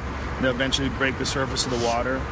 But they've actually spotted. I think oh, I can't remember what part. I think it was in the South Pacific where they actually watched islands get born. they saw volcanic activity and were there while islands were, were breaking the surface of the water. Like you can actually see it in some places. And I'm pretty sure they have video of it. You know, it's basically just breaching the surface of the water, but that's how an island is born. And that's what Hawaii is. And then like once you go above that water, you're probably never going back, right? No. I don't think so. I mean, who knows? I mean, maybe millions of years later it flattens out again, or it becomes like Yellowstone and, and it blows up and the whole top pops off of it. That's the nuttiest shit, dude. Super volcanoes? Dude, they think that a super volcano, I want to say, I'm, I'm tr- trying to think of how many thousands of years ago. I forget how many thousands of years ago. It might have been like 60,000 years ago. They think that the human race might have gotten down to as few as a few thousand people. Man. Yeah. That these super volcanoes, when they blow, they kill enormous amounts of things people, animals. But we're so weak, bro. When we have to live in the natural world, we have to try to hoof it out there with the bears and the moose and shit. We don't make it, man. We're only do- like we have been living with clothes on and with fire for so long. We're such bitches. Like even cave people were bitches compared to animals. Yeah. You know, you still need a cave. Like by figuring out caves and by figuring out fire and how to stay warm, we fucked ourselves. It's probably what made us smarter. mean, right? Yeah. Well, we when we first manipulated our environment, when we first figured out how to manipulate our environment, there's been like a bunch of different sta- different stages of it. But one different stage of, of it was shelter, so you could be safe. So the, the animals weren't picking off the soft ones. So people didn't get as hard as they were before they had shelter. They had some people that survived that maybe wouldn't have survived a few decades ago or a few generations ago or before they figured out caves. So those people get to fuck, and those Yeah. soft bitches make more soft bitches, and then they figure out weapons, and then people survive even further, and they, you know, and like they don't ever get a chance to be like, if imagine if people would be people with the brains of people with the bodies of gorillas. That's what I was just gonna say. I was gonna say if we didn't invent fire, we'd probably be covered in hair and barking. Yeah. Well, it's a compromise because in becoming softer and softer, we become smarter and smarter, right? Like, you don't associate Elon Musk with being the most shredded barbarian on earth, right? No, you associate him with being a gentleman in a nice suit and a tie who has a reasonable human body, right? But when you think about like someone who's like just a super conqueror, like some Brock Lesnar type dude. You don't think of Brock Lesnar inventing some new way to manipulate traffic in Los Angeles to cut down commute time from Santa Monica to LAX to three minutes, going 130 miles an hour in a fucking sled let's put it- underground. Let's put it to you this way: I'm not taking Brock Lesnar's rocket to the moon.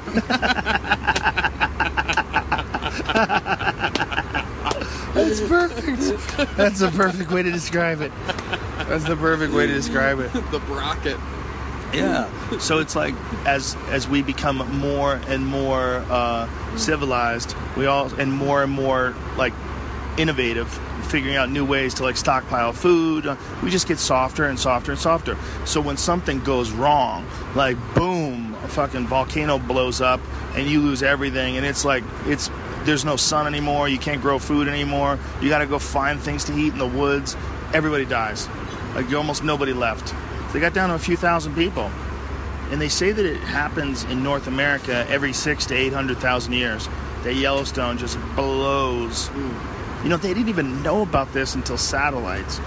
When they had satellites, as soon as they started looking at images of the Yellowstone region, they there was a, a theory of uh, it being a caldera volcano, and then they confirmed it that the whole Yellowstone, I guess they would call it a basin, the Yellowstone Basin, is really one giant crater from a volcano that was so big the top blows off and lava shoots like a mile into the sky or some shit and it just blocks out everything. It's like the ultimate super earth zit. That's crazy. and just have you ever seen that website on um, instagram uh, instagram page rather dr pimple popper? Uh, you never seen it no. it's hilarious. Is it There's just this people- chick. Is this chick. She's a doctor, but she's a dermatologist, Oh. and all she does is like lance cysts Oh, and God. squeeze them out. No. it's, you can't look away. No. You can't look away. I know. I've watched those videos, but not like that. I haven't followed that person yet. But I've watched. I've gone off on like YouTube tangents of that. Yeah. Of just deep pushing and just watching it squirt out. And like, I don't know why I can't stop watching, but it is interesting. Like, whatever goes on deep in our bodies is fucking disgusting. Well, she's amazing at it because she's a doctor and she has fun with it. So it's hilarious. Mm. Like she has funny captions on her little Instagram account. It's fucking hilarious, dude. And she has exploders. She's she's she's cutting holes on people's heads and squeezing out like a banana of pus. And I'm not even exaggerating. It's disgusting. Some people's bodies are just nasty. They just have these like literal softballs on the side of their face, and she cuts them and squeezes out all this yellow shit and blackheads the size of your fist. It's so nasty. I'll watch it if you insist. That's one of your pun to pun. But the All my um, shitty puns. get it, cyst, get it, get it, cyst. But that's like what the super volcano is to the Earth. It's just like this giant exploding pus of lava. And it happens all the time, man. In, in terms of like the, the history of the Earth, it happens every six to eight hundred thousand years. They have thousands of volca- or thousands of earthquakes in Yellowstone every year. Thousands, like little rumbles. The comedian Earthquake was at the comedy store last week. You ever funny seen dude. him? He's a bad funny dude. motherfucker. It's a funny dude. He's a good dude too. Yeah. He's a really friendly guy. one of the coolest stories like that. I mean, he's one of the coolest, not completely mainstream famous comedians I know of. And I remember working the door at the comedy store, you know, He's pretty famous. ten years ago. I guess You're just white. I mean, I guess I In the black really. community, Earthquake is a monster. yeah, in the black community, that's different. And White I- people are lame. Let's just face it. Exactly. but man, do white people laugh at Earthquake. Yeah. And the point is, is like I didn't know about him until I was a door guy at the store, and then all of a sudden somebody's like, "Earthquake's popping in," and a pop in at the comedy store. If you don't know, like there's already a set lineup, so you have to be like a monster. Like if Dave Chappelle comes in or Seinfeld, they're like they're popping in. But somebody's like, "Earthquake's popping in," I'm like, "What the fuck is an earthquake?" But man, the other guy literally got that name from because like they said that when he used to perform in Atlanta, he would the ground would shake. Like, Ah. and, and it's true, dude. What a beast. He's like a black Joey Diaz, sort of. Like He's he's a very wise. yeah he's a very very funny dude. Yeah. And you know Earthquake is he's been around man. He's been killing it for a long time. I couldn't. I just. There's nothing more fun than finding out there's a freak you didn't know about. You know what else is cool? Meeting him. He's a nice guy. Yeah. That's nice when you run into someone like an Earthquake or like someone you respect. You think they're really funny and they're cool as fuck Yeah. too. Yeah. That's you know one of the nicest things, and that's one thing. Like comedians that don't have other comedian friends are always so weird to me. There's only, I only know a few of them, but they're so weird. I have a handful of non-comedian friends, and I see them very rarely. And it's fun. I mean, we have fun, but I mean, I really can't let it rip unless it's a comedian, especially Yeah. one that's having fun and fucking working a lot. You know what I mean? Like, No, I do know what you mean. It's But I, I have a lot of friends that aren't comedians because I feel like it balances me out a little bit. Yeah, you're like a real superhuman though. You have like hunting buddies and shit. I don't have that. I have like fucking pro Those- wrestling buddies. My hunting buddies are some of my favorite friends. yeah. They uh, they experience Your life. hunting buddies are some of my favorite friends. Like, I mean, that's how small my, my world Yeah. is. I love, like, Cam and those guys. John Dudley. Yeah. yeah. Rivets. Yeah, the Rivets. Yeah, they're really good people, man. My friend Adam Greentree from Australia. Had fun with him when I was there. Yeah, yeah, we had a good time up there, man. In Melbourne, goddamn, that was fun. Yeah. Adam Greentree is the salt of the earth. But it's like all those guys are, um, they've experienced like a, an intense form of life and adversity. They're hunters and they're bow hunters, which is even more intense. Like guys like Dudley and guys like Cam, like they're not, they don't have like a chip on their shoulder. They don't have to prove themselves to anybody. They're out, they're, they're trying to do better for themselves Yeah. and better at this really difficult thing. I was thinking about that, man, because I'm wearing this shirt today. See this shirt I'm wearing? This is uh, Eastman's bow hunting shirt they sent me. It's a uh, bow hunting magazine and um, a podcast. Eastman's Elevated is this podcast that I listen to on bow hunting. And I was thinking about it, like these people that pursue it the way this guy from the Eastman Elevated podcast named Brian Barney, or the way Cam Hanes does it, or the way John Dudley does it, or Adam Greentree. They're like it's it's not just like they're hunters. They're also like athletes. Like there's this is a very difficult pursuit. It's not what everybody thinks it is. Like it's not just simple as finding an animal, shoot it with an arrow. Like getting to the position where you can shoot an animal with an arrow, you have to be physically fit. It's hard to do. You got to get up a giant fucking hill. You got to be able to get there in time. You got to be patient. You got to be knowledgeable. You got to be quiet. You got to be stealthy. You got to be skillful. You got to be able to handle pressure. You got to be able to handle your nerves when you're ready to make this shot on an animal's life with a bow and arrow. There's a lot of shit going on, man. You got to be safe. You're up in the mountains by yourself. You got to be aware. There's predators out there, like real mountain lions, bears. You're running into grizzlies. You know what I was thinking the other day? How do you guys eat when you're out there? Bring food. Like- you bring food. Like sandwiches? No, you bring. Well, there's one company that I actually had uh, the owner on my podcast. Uh, God damn it! What the fuck is Chris's last name? I gotta, I gotta Google his last name now because if I don't, I'm gonna feel mad at myself. But he's got this company called Green Belly Meals. Let me find it. Does, Fine. does, does the smell of uh, does the smell of the food make more animals come out? No, I mean it can. Shit. Now I feel like I have to log on and find his name. Maybe I'll have it on this. Um. Anyway, I forget his last name. I apologize, dude. You're a good guy. I don't mean to diss you by f- forgetting your name. He wrote a book too on the Appalachian Trail. I just had him on. I'm such a fucking space cadet. The problem is in the morning. Tell me if you feel like this. When you have to get up early in the morning and like take a flight, my brain literally works on like 30% of oh, its capacity. Oh yeah, we're built like that, man. Our brains are supposed to turn on when we have something going on. I'm gonna find him on my little podcast list here. Morning. You got him brain. in here. Yeah. No, I'm just fucking stupid, dude. Yeah, remember when I said that Ian Rumble Johnson knocks airplanes out of the air or something like that? Yeah. Oh, okay.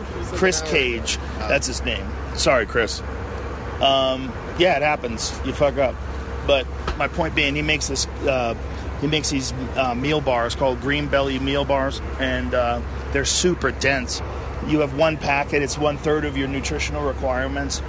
Really heavy in calories, and like you want to take stuff like that, stuff that's dense. Like take people take a lot of almond butter and peanut butter, like healthy fats.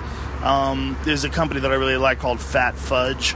And they make uh, there's this woman. She makes uh, Mary. She makes these little packets, and they're like paleo fudge. It's got MCT oil in it and raw cocoa, and it's really good for you. It's again like real healthy fats. You want to take things that are like real calorie dense. Cheese is good. Um, like salami's good. Some people like to take candy bars. They like like some simple sugar, like if they're really crashing, to pick them back up because the demands are like pretty extreme. And the demands of on your body, and I think that's one of the things people underestimate.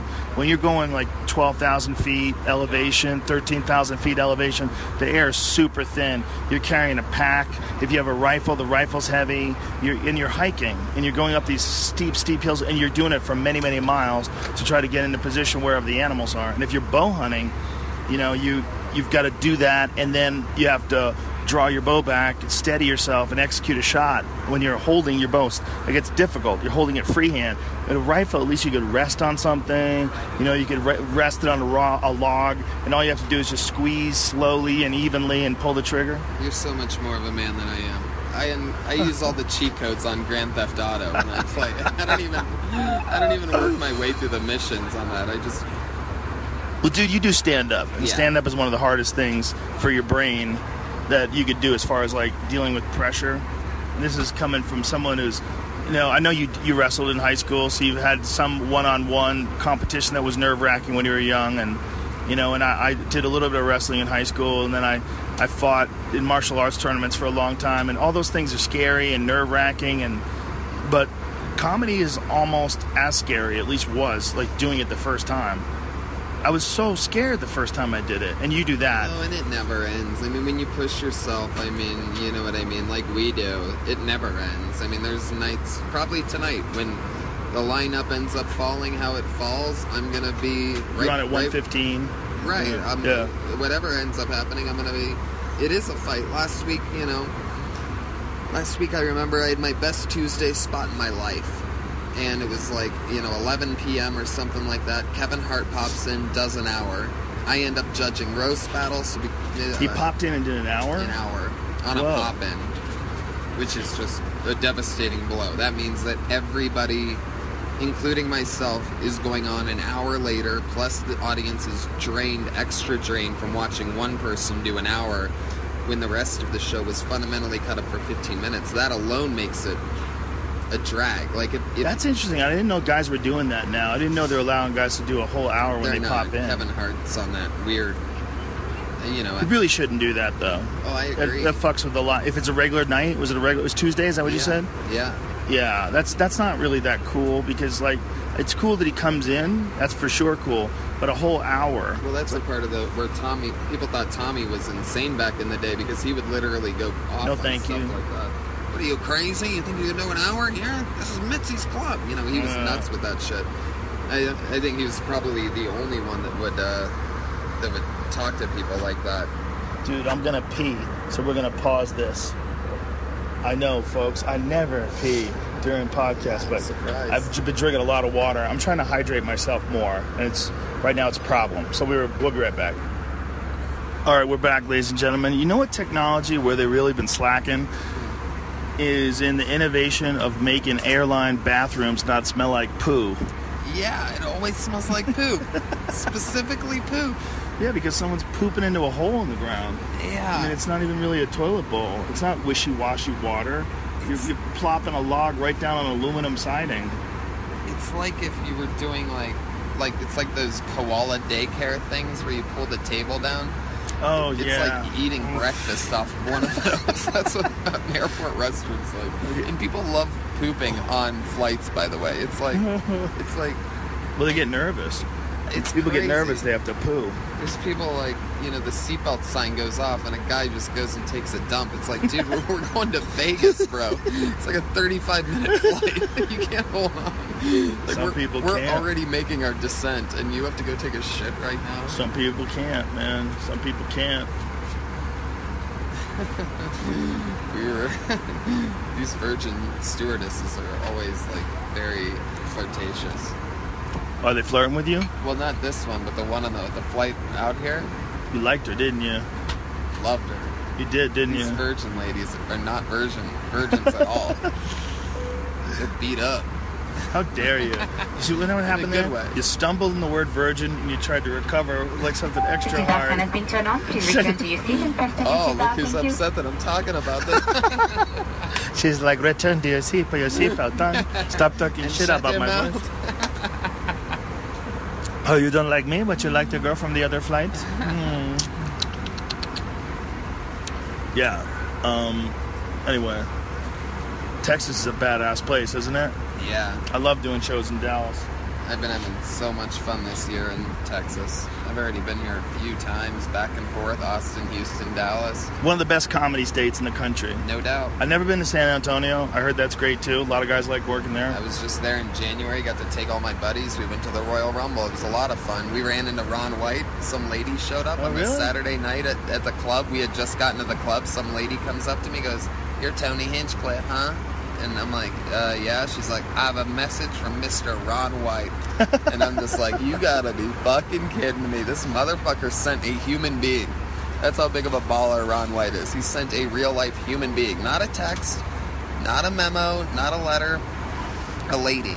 Ron White wants to invite you to hang out with him. You and your friends come on over. We're all going to meet at this bar after he's done with his show and after you're done with yours. I'm like, if that isn't some Texas powerful, he sent a human being. Like, that's like sending a raven. Right. Yeah. It's better than a Raven. Yeah, it's better than a raven. Raven, yeah.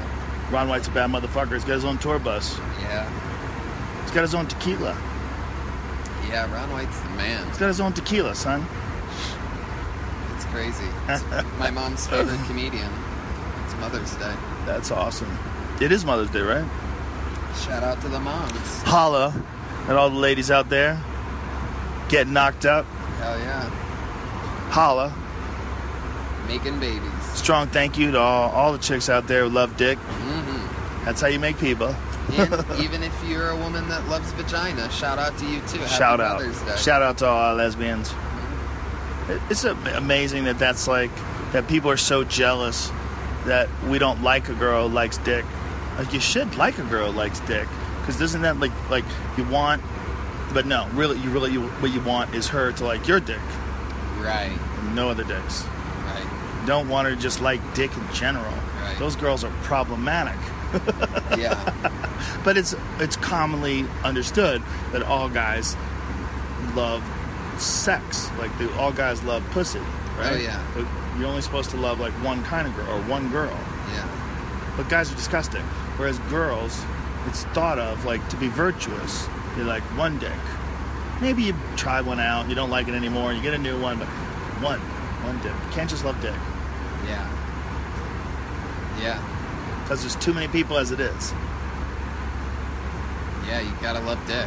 Do you know how bad people must have loved dick back when people were dying like all the time? Oh. Like nobody lived. And when there was nothing else going on, there was Oh. nothing to do other than this one fun stick attached to the front of your body. And no one would tell you that you're not supposed to fuck because there was, wasn't even a language yet. Oh yeah, you would just fuck. Yeah, everybody just fuck. And then you watch your friends get eaten by jaguars in front of you. Oh jeez. Yeah. You made babies together. You know how intense a baby must have been before they knew language. When it's just you and you're smart baby. and you have a. Do you think? Here's the question: Like, how smart were humans, or like modern humans, when they f- came up with the first noises that meant things? Like, do chimps do that now? Do you think? Do you think they have noises for shit? Like they must, right? Like certain noises for stuff. I think it all comes back to like animalistic stuff, right? So like if Oh. yeah, Like yeah, point at something. Oh, what they oh. want. Yeah, and then like you hear that noise, it's like, oh, that always means snake. I'm sure, I'm, I'm almost positive I read something like that. That they uh, they did that with certain monkeys. They had certain sounds they interpreted after a while, like they do this sound always when an eagle's nearby. Like, have you ever seen those harpy eagles in Venezuela? You, you know what that is? It's a monkey eating eagle, bro. A monkey eagle? Oh, a monkey eating eagle. They Oh. love to eat monkeys. An eagle that eats monkeys? Oh, yes, they do. Oh my god. It's one of the things they found about some of the early humans um, when they found fossils and skulls and shit. They found that the inside of the skull had been scraped, which they, there was like some speculation that maybe it was tools, and sometimes they looked at the scraping on this one looks like a raptor's claw. They think it was people that had gotten killed by eagles, like that early human beings were prey to uh, larger birds. Jesus. Yeah, particularly this one in New Zealand that they know existed. You know, so there's all this speculation about like how many different birds existed, and know, we, we have like a pretty good fossil record of really big eagles and these things called terror birds that ate people and shit like that. But they think back when we were like smaller monkey-like things that we probably got jacked by eagles, man. Especially there was a Haast eagle that lived in New Zealand alongside people for sure. Because I think they made it extinct just thousands of years ago, like 14,000 years ago or something. I might be wrong about the number, but it was a huge eagle that had like a 10 foot, 11 foot wingspan and they ate people. If birds could talk, if birds could talk, they would just take shit over. Oh God! You realize that? If birds somehow like learned how to talk today, if they were big. Yeah, they would just take everything over. Fuck your computer, mine now. Goodbye. Yeah, but we have guns. Yeah, we still have guns. They're birds. But guns change everything. You're in one of those tanks with a slot, and you got the machine gun out there, and you just blast them out of the sky. A gun only has one barrel. A birds can attack from multiple angles at once. Yeah, that's true. 360 attack. But you hide in a tank and you shoot them out of the sky. Yeah, they don't play that, dude. They don't? No, tanks. No, they don't play that. They'll stay above, and they'll let you run out of your artillery. If they were smart enough to talk, then they'd be smart enough to let you run out of bullets. Right. Like, what if they had hands Yeah. along with the wings? Then they, they could grab the you. tank. Get the fuck out of the tank! It's me, talking bird. They would do what they do with like goats. How eagles grab goats and they throw them off cliffs. Yeah. That's cold-blooded shit, It man. really is. They really- drag them off cliffs, Yeah. throw them to their death. Like they know what they're doing. Yeah. That's mean. It's a ruthless animal, man.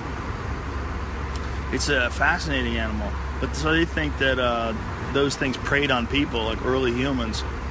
They found these skulls. The inside of them are all scraped out. Scary. Ooh, dog. There's Just, there's something about birds, man. They're just so. They don't give a fuck about you. Like if you look at a dog or even a cat, a cat at least purrs and looks at you and like Right. likes that you're petting it, and there's like an interaction between you and the cat. Right. Hey, gravity affects us. We're on the same level. Yeah, man. You look in the eagle's eye. You're like, why? Why am I keeping you alive, you Right. crazy cunt?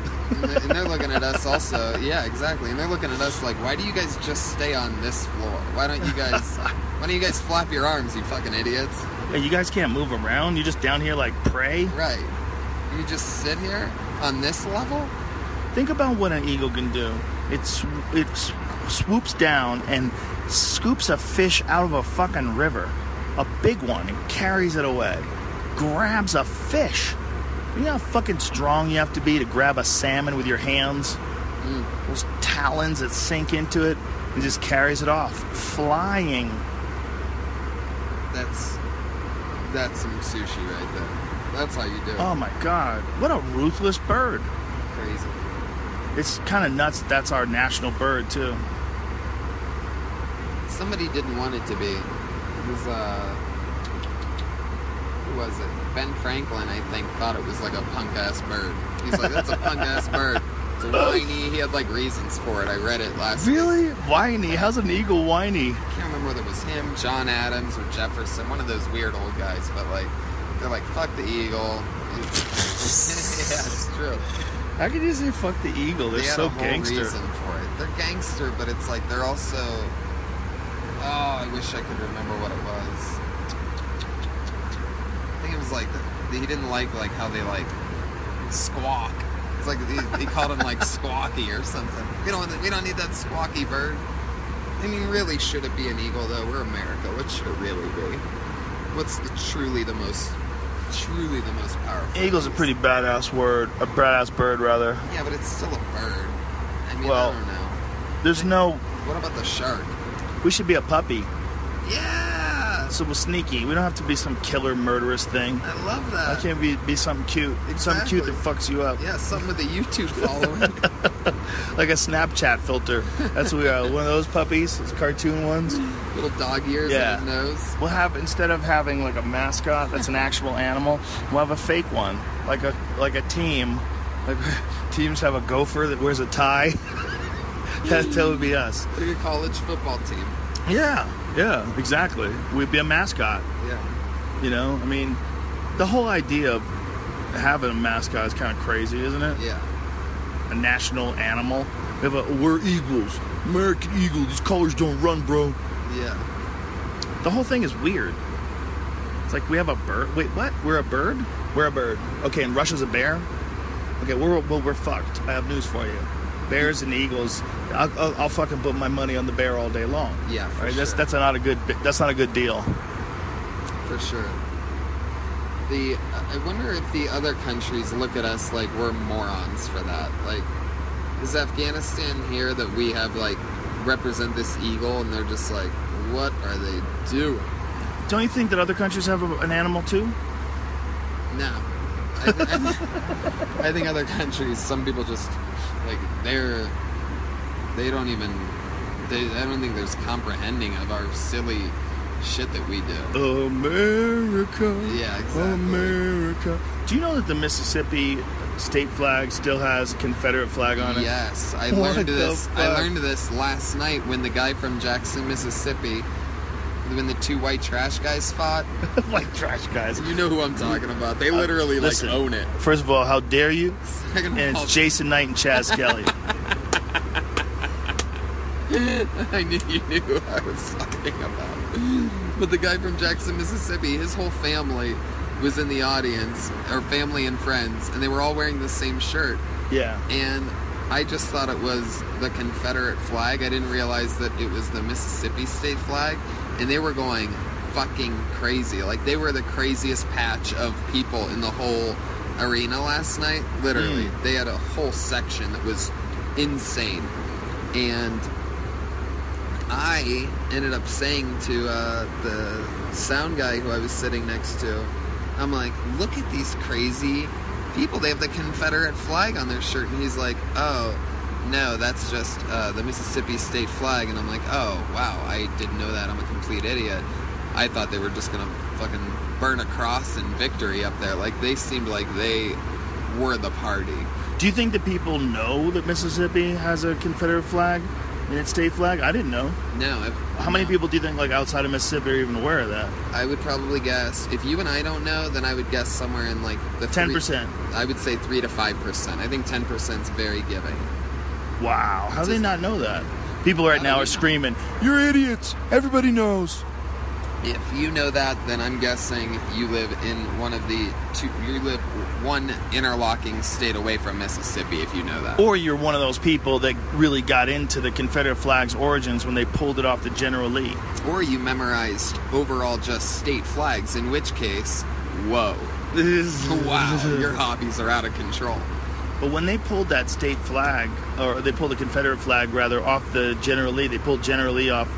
They, they don't have the Dukes of Hazzard on TV land anymore because of that flag. Yeah. which I found fascinating, man. Like for years and years and years, and, and I'm not I'm not against the idea of pulling the show. I understand the sentiment behind it that it, in their eyes that's a racist symbol, but it's just fascinating to me, just purely from like just an observer's point of view. Like, oh, look at how the culture is shifting.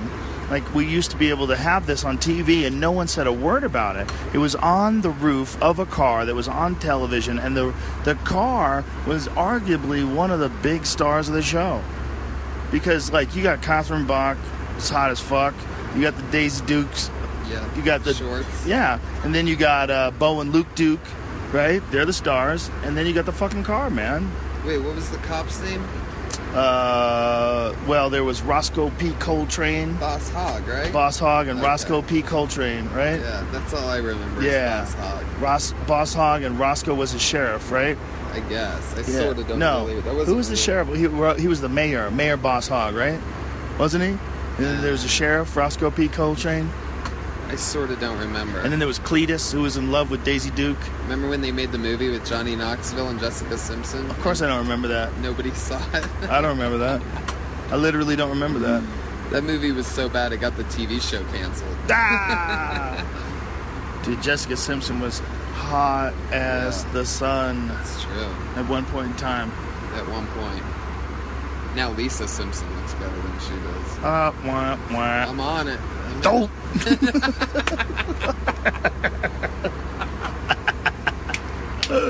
Homer Simpson might be the greatest character in the history of television. He really probably is. because yeah, man. he's so cartoon. It was right up there with Cartman. Like Yeah. Cartman might be as well. Yeah. Like the, they're almost like, but Homer, he's like the ultimate buffoon, Oh my and God. and he's immortal. Like Yeah. you can do anything to him. You know. Well, they both are. It's interesting. Him and Cartman both don't age, and they're Yeah. both sort of troublemakers, very stubborn. It's very much the American way. I mean, it's just like imagine that. Imagine if Homer Simpson adopted Cartman. Like that's a movie. yeah. Yeah. Wow, that's another great idea. Yeah. go. Another one. Homer Simpson adopts Cartman. Fuck you, Dad. Well, it's two totally different styles, Yeah. but in, you know, it's like you got your King of the Hill style of uh, animated comedy. You got F, F is for Family's coming out soon, so season two. I, I bet that's going to be killer. That was a funny show, man. That's a really funny show. I don't really watch comedy shows. I'm looking forward to the return of House of Cards and the return of Game of Thrones. That Uh, Cersei is so hot. I watched uh, F is for Family. It's legitimately funny, dude. It's a legitimately funny show. But uh, yeah, I'm looking forward to that. I gave up on Game of Thrones. I mean, not Game of Thrones, um, Walking Dead. So when I gave up on Walking Dead, I created some space that House of Cards filled. Good. I feel much better about myself. I I'm can't not- deal with zombies anymore. I'm tired of zombies. I'm with you, buddy. I'm with you. Zombies are dead to me. Literally. It just after a while, it's like, okay, this isn't this can't go anywhere. Yeah. Like when does civilization rebuild? When do you dummies kill all these zombies? What are these zombies eating? How are they staying alive? Right. How are they here for so long? Are you just? uh, How come they're not just skeletons now? Yeah. Did they stop rotting? They rot for years. Oh, they just rot for years. How about fuck you? yeah. Maybe you're not making any sense anymore. Yeah. They should all be dead. They should be gone. I never got into The Walking Dead. I'm not into any of that zombie stuff. I can't be. They I- violate physics. Yeah. They violate nature. It's not just that it's a zombie, it's just that it doesn't rot away. Like, how come it doesn't rot away? It's dead. Like, come on, you told me that it's dead, right? So, how come it doesn't. It's in, like in the beginning of the show, like the beginning seasons, they had like more shit going on. You know, like remember when they had to blow up that building that had the anti zombie shit in it where they they created the zombie in the first place and there was a guy and his wife turned, the whole deal. That was that was The Walking Dead, right? It just was. I don't remember. Yeah, In the beginning, it- was just better. Yeah. It was just. It seemed like it was interesting, and then after a while, you're like, oh, I get it. It's always gonna suck. Like your life always gonna suck. It's just gonna suck here, and then it's gonna suck there, and then this guy's gonna get killed with a baseball bat, and then this person's gonna turn into a zombie, and you're gonna have to watch this person get torn apart. Okay, I get it. Yeah. You're just fucking with me. This isn't really. Meanwhile, those Game of Thrones guys are taking literally just blowing our minds. Yeah. And as is House of Cards. Yeah. House of Cards is crazy because they were. I feel like they were really giving us an, an. Even though it's obviously fiction, I feel like they're giving us a real window on sort of how stuff does work in a weird way. Even though it again it's fiction, like they just show you how people communicate with one another to get what they want. They show you what politics is and how you can use that in your everyday life, but how it's just that business. I mean, Yeah. they are in the business of like being shady to one another. That's what it is. It's a weird field. It's crazy. Very bizarre industry. Almost all gossip, drama, and lying to people. and owing people favors and Yeah. bipartisan politics and all that stuff that we see on a daily basis in the real world. It's just like they're doing a fictional account of it. But I, I wonder tell how exaggerated it is. I was just gonna say, you you could tell that they're doing their research. Yeah. You could tell that a lot of that's real, and I mean, they definitely push. Right. The push the president boundaries. isn't pushing people onto Yeah. train tracks. Yeah. But um, they're definitely colluding, colluding with you know the press and leaking things and trading favors. And I think it's a lot of why shit's so goddamn stagnant. If the Republicans owe the Democrats ten favors and the Democrats owe the Republicans ten favors, then what the fuck are we doing? Yeah. Yeah. It's all weird, but uh, it's it's a system that's been around for a long time, and it's just never been exposed in a drama the way it's been on this show. In this show, like they go so deep with it, and obviously the bunch of crazy shit, murders, all this nutty shit. But but who knows, man? You look at some of the stuff that the Clintons are accused of, and some other presidents are accused of, and look at the Kennedy assassination. Like who the fuck knows Yeah. what's really going on behind the scenes with these people? They definitely are colluding on some things. You know, they're definitely talking and, and coordinating things and they're strategizing and they definitely have plans. It's just to what what extent does it really go? You know, another go, great show that I, I can't wait for it to come. I don't know when it comes back. Stranger Things on Netflix. Oh yeah, yeah, yeah. Did you watch that season? I just watched episode one. I'm not really into like aliens. How stuff. dare you like pro wrestling and not like aliens? You son of a They're bitch. totally different things. You, yeah, one of them Wrestling's sucks. aliens are fake and oh, wrestling's Oh, Dude, real. are you telling me you're not into seeing this new Ripley Scott alien movie that's coming out? Ripley. Oh. Ridley Scott, rather. Oh, I said no. Ripley Scott. I saw that the preview for that the other night. I do want to see that. Good lord, that looks good. Yeah. Dude, what they can do now with special effects is make things way more terrifying.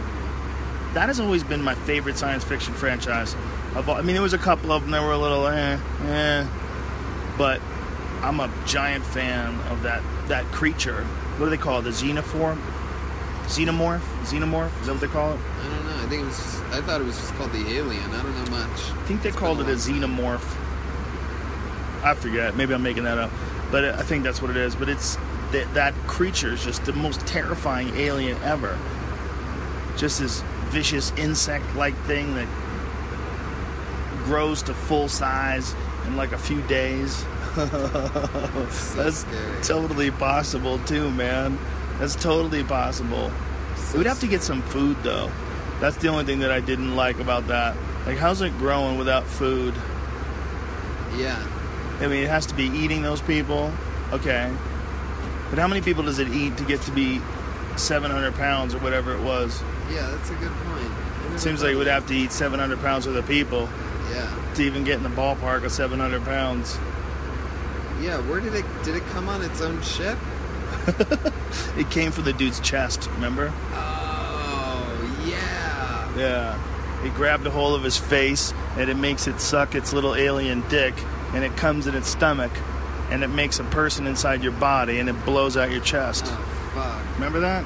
Now it's all coming back to The me. face grabs it with his hand and then a, literally like an alien tentacle dick thing comes out of the, the palm and just mouth fucks you. Oh, God. that hurts. It's a great animal, a great animal. Like as far as like something that someone created to terrify you, it's an amazing being. You know, I mean, it's, I think it's the best alien science fiction creation, and also it's H.R. Giger's like design. So his design was so freaky and dark and twisted. Like it was, uh, it was like the creature of the Black Lagoon meets like the wiring of the Millennium Falcon. I mean, it's almost like a, it's like semi-mechanical looking and insect-like, but also like kinetic. It looks like it has muscles and it looks just like it would just rip you apart, man. It looks terrifying. There's That some, giant head of it. yeah. There's some scary shit out there, man. The fact that its its blood is made out of acid. I mean, come on, son. That that animal, that thing, that alien being is the coolest creation I think in all of science fiction. That's and this this is next this week, man. This Friday. My dork is on full point right now. I'm full sci-fi dork. When you see movies, do you actually go to a movie theater like a normal human being ever? What the When's fuck the are you talking about? Do you go to the, well, I mean, you're Joe Rogan. Like, I mean, I don't know how that works. Dude, you live up I'm right like, next to you on a normal plane. I go to normal restaurants with you. I do shit with you all the time. This isn't a normal plane, Joe. When I'm by myself, I'm not flying like this. It's still a plane. It's still a mm-hmm. plane. I But know. yeah, no, I, I go to the movie theater like everybody else, man. So, like, you're gonna go see Alien with like a friend, or Are you? Do you want to go on a date? Is that what you're doing? Are you beating around the bush? I'm just curious. Like, I can't Yeah, really just go to the fucking it. movies, man. I just go to the movies. What do you mean you go to the movies? Like, Buy a ticket, go to the movies. by yourself? No, with a friend. Jesus Christ, I, I wouldn't go by myself. That's a little rough. That's like that's like- weird. If you went by yourself, people would like stare at you. Hey man, Joe Rogan's got no friends. Like, hey, I got friends. Just no one was, no one's available right now. Okay, this is this time was convenient for me. I'm a big It's- Alien fan. yeah, it's like watching a movie at home by yourself, totally normal. Going to the movies by yourself, ooh. I've done that before on the road though. and it's awesome because you actually get to enjoy the movie. Yeah. People going to a movie with people can only be a distraction. I think I've people- only gone to the movies by myself. Man, may, less than maybe six times ever in my whole life. But they're good trips. I live right next to a Tarantino's movie theater, Oh, and they play like really cool movies there. Like they just had the 25th anniversary of Reservoir Dogs this past month, and they played it every night at midnight for like two weeks. And um, the hell's my point? Oh yeah, I don't mind going and checking out a movie by myself at all. What I hate is going with someone that like has a fucking bag of candy that they keep digging into and shit, or crunch, crunch, popcorn. crunch. Like, how did fuck? I know it's like a cheesy subject, but how popcorn became the movie theater food makes zero sense to me. It's one of the smelliest foods. It's one of the weirdest sounding foods. It makes people dig in. It's too much. It makes a mess. Mm. There's like I have a list of a laundry list of complaints about popcorn. Yeah, it's definitely not a quiet food. It's and if someone's yeah, slips. and when you get it in a bag, that's the worst. Yeah. Someone's ruffling their bag around. Or plastic, anything in plastic. Oh. We gotta dig into the plastic, crackle, crackle, crackle. All those bags are too loud. The Reese's Pieces bag, they make it so that you break it open, trying to open it, so the Reese's Pieces fly everywhere. No, they don't. And then you have to buy a new bag of Reese's.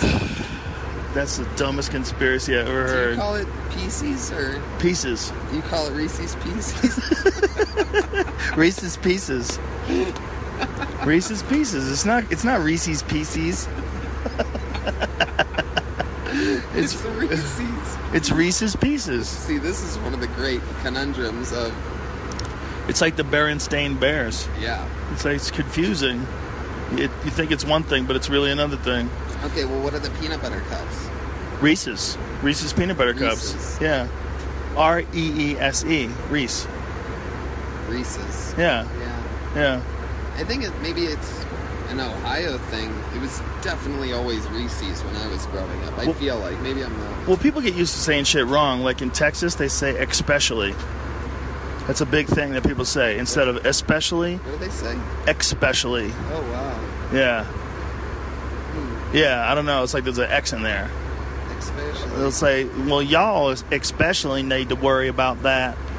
Especially. It's a beautiful accent. Texas people are truly. I was just gonna say that might be my favorite accent. They're just so cool.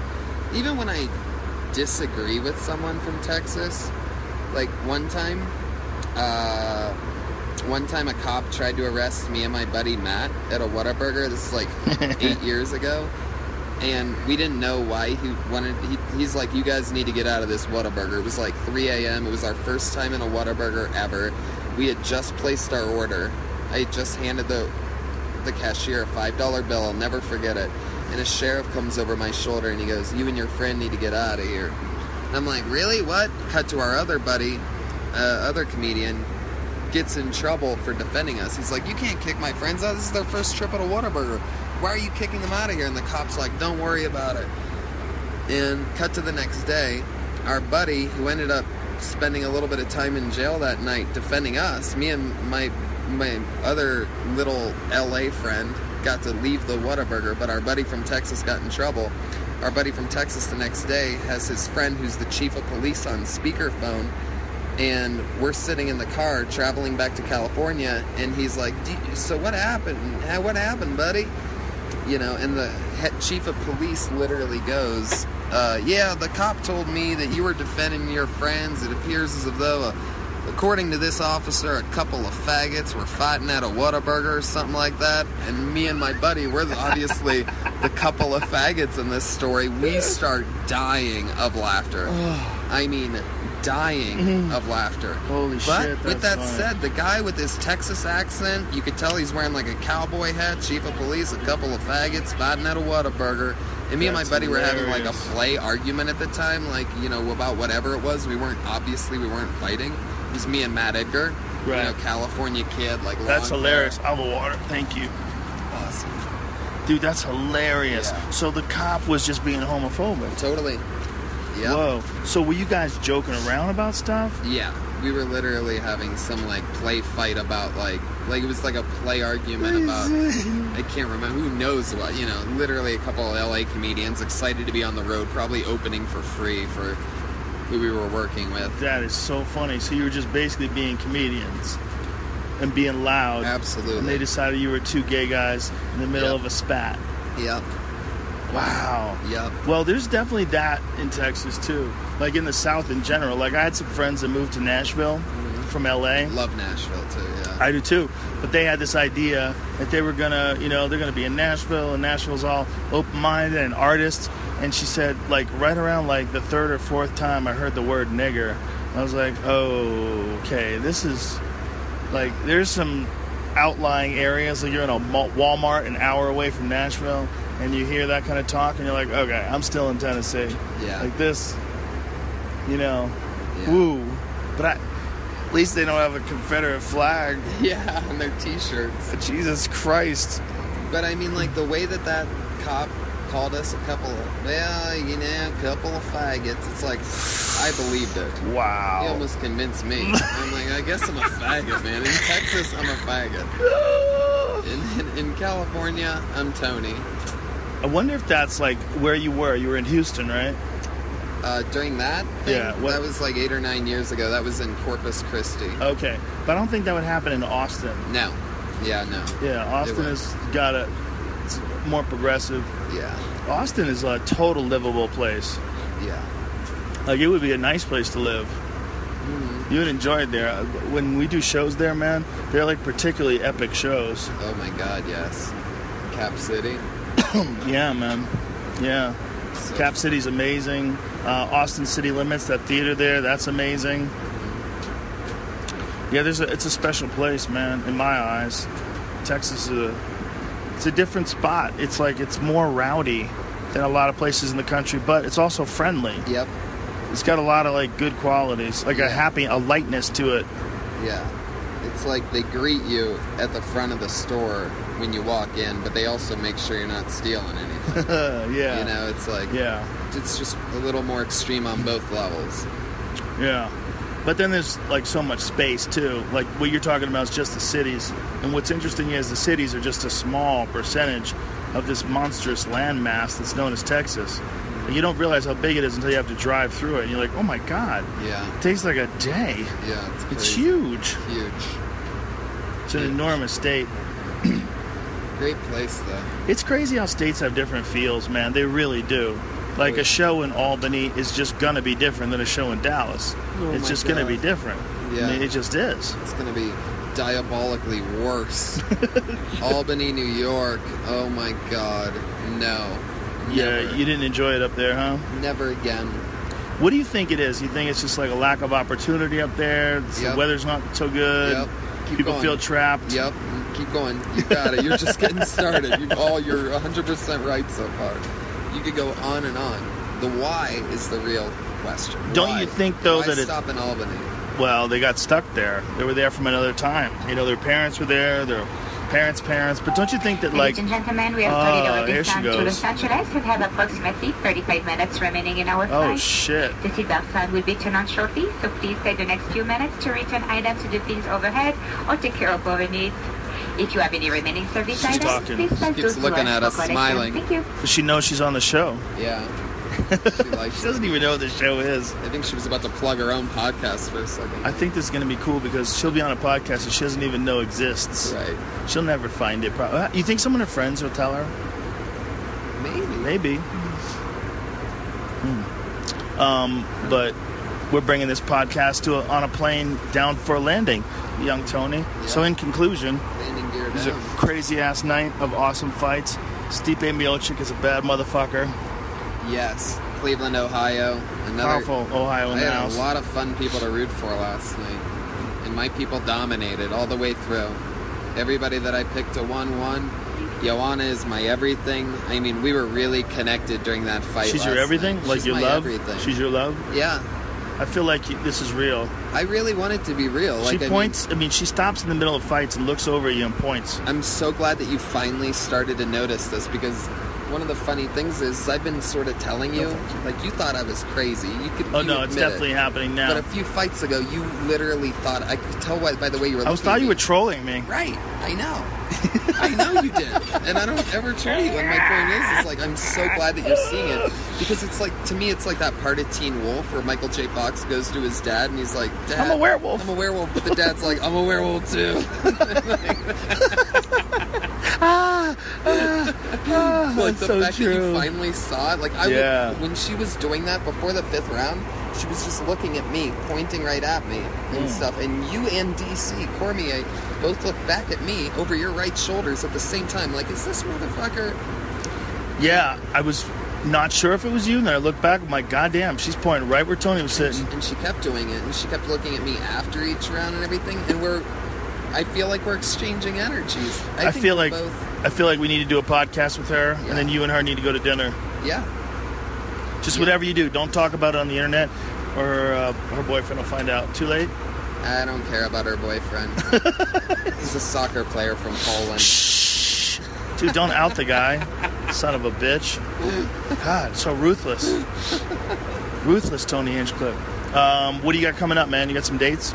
Huge dates. The Doing a big tour, right? Monster Energy Outbreak Tour, all, all of the month of August. Uh, Nashville, You're like a STD. everywhere. You're an outbreak. Yeah, the Monster Energy Outbreak Tour. That's Is what it's called. Is Outbreak like a uh, beverage that Monster Energy has? Um, no, it's a, it, that's the tour that they do. Oh, they do normally they do it with like rappers and stuff. And you know, Monster like doesn't do billboards and like ad commercials. They invest in like cool things like the UFC and like people.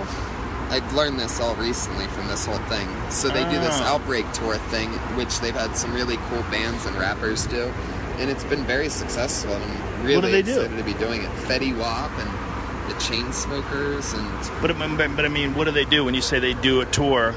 Like, uh, Well, they do just- they, they just- put their name on it? Yeah, they, they- promote it? Both, yeah, Yeah. they do that, and it's just a really cool way of like, you know, not compromising anything's uh, integrity while just being associated with something that they think is cool. Right. Yeah, they they're in kickboxing too. They uh, sponsor John Wayne Parr. Oh, awesome! Yeah, they sponsor a lot of MMA fighters, of course. But I'm really excited about those tour dates. It's my first ever like small theater tour and like rock club tour.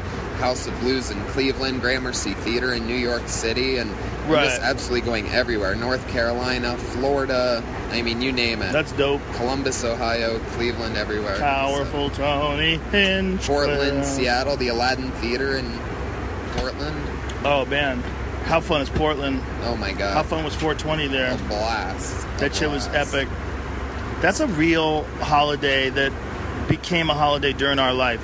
Totally. Really, during the last like what 20 years, maybe. Yeah. Like nobody used to do 420 shows, but just a few years ago, I started doing 420 shows on April 20th, and it's a holiday, man. Yeah. It's a holiday for us. Like it feels festive. Like when we go out and we did those 420 shows, like uh, last year and this year, they feel festive. Yeah. Where the fuck did we go last year? Seattle. Yeah. Seattle for 420 last year. Next year, probably either Denver or maybe San Francisco. That would be fun. Denver. Denver might be fun, it. But San Francisco gets it too. Might be fun to do it up there. I'm going to Denver too. I'm going absolutely everywhere. All those damn, dates are Tony available Hinchcliffe. at TonyHinchcliffe.com. Jesus, and there's an E on the end of that, unlike Yeah. the picture that's up at the ice house. And I have three podcasts Kill Tony, The Pony Hour, where I interview people, and The Store Horseman, which is a pro wrestling podcast. Oh God, I like the name, Yeah. Store Horseman. Yeah. It's like That's the hilarious. Four Horsemen, but we're all from the comedy store. I get it. And so these are all uh, at iTunes. You get them all Yeah. on iTunes, right? Yeah. Glorious. Well, ladies and gentlemen, we're bringing this big bird down to the ground. Just going to give a shout out to all the mommies out there because today's Mother's Day. And future mommies too, like Joanna Jędrzejczyk. Are you going to retire? Get her retired when you knock her up? Yeah. Wow. We're gonna double retire together. Whoa. You're going to Yeah. retire too? Well, But you're going to be inspired after you have a, a kid. bit, yeah, With that savage, yeah. Oh God, you're to have to learn how to fight. I love it. I'm gonna have to learn how to satisfy a woman. An actual woman. All right, ladies and gentlemen. Um, so uh, one thing that did happen this week, uh, Everlast had to cancel. Something came up, so he won't be on this week, and he'll uh, he'll have to reschedule.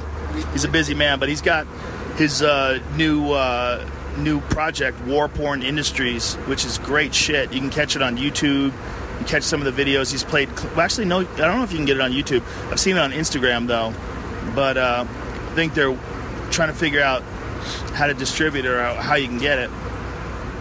Um, but they're doing that. That's an independent project. You know, I like, I like that music is kind of going along the same ways that stand up is going. You know, they're doing their own shit, and they're trying to do things independently. I had uh, Shirley Manson on the other day from Garbage, and she was kind of breaking down the music business and what it's like and how diffi- difficult it is to make money as a band today, and how now um, music companies they, they take everything. They take a piece of your merchandise. They take a piece of your live touring. They take a, a percentage of everything, everything you do across the board. So they do these deals with these artists, where when they distribute their music, they essentially own a chunk of them. yeah, And yeah, they, they do that in stand-up though, and it's very weird. How did it go on in stand up? Who's doing that stand up? There's this weird company, you know, like have you ever heard of like Comedy Dynamics? Who does that? A lot of our friends. They make a lot of our friends. What do they do? specials. They distribute. But what's weird is that they sell it, which they don't really sell it, but you need to have some of these big companies. You need to have like it's the most bureaucratic bullshit you'll ever hear in your life. You would never put up with it for a second. You probably get to bypass it because you're obviously at the top of the game. But, But even- like, what do you? uh, They they make a deal where they don't own their special. Is that what you're saying? or at least first of all i don't think they own it forever. Second of all i don't think they own the entire thing.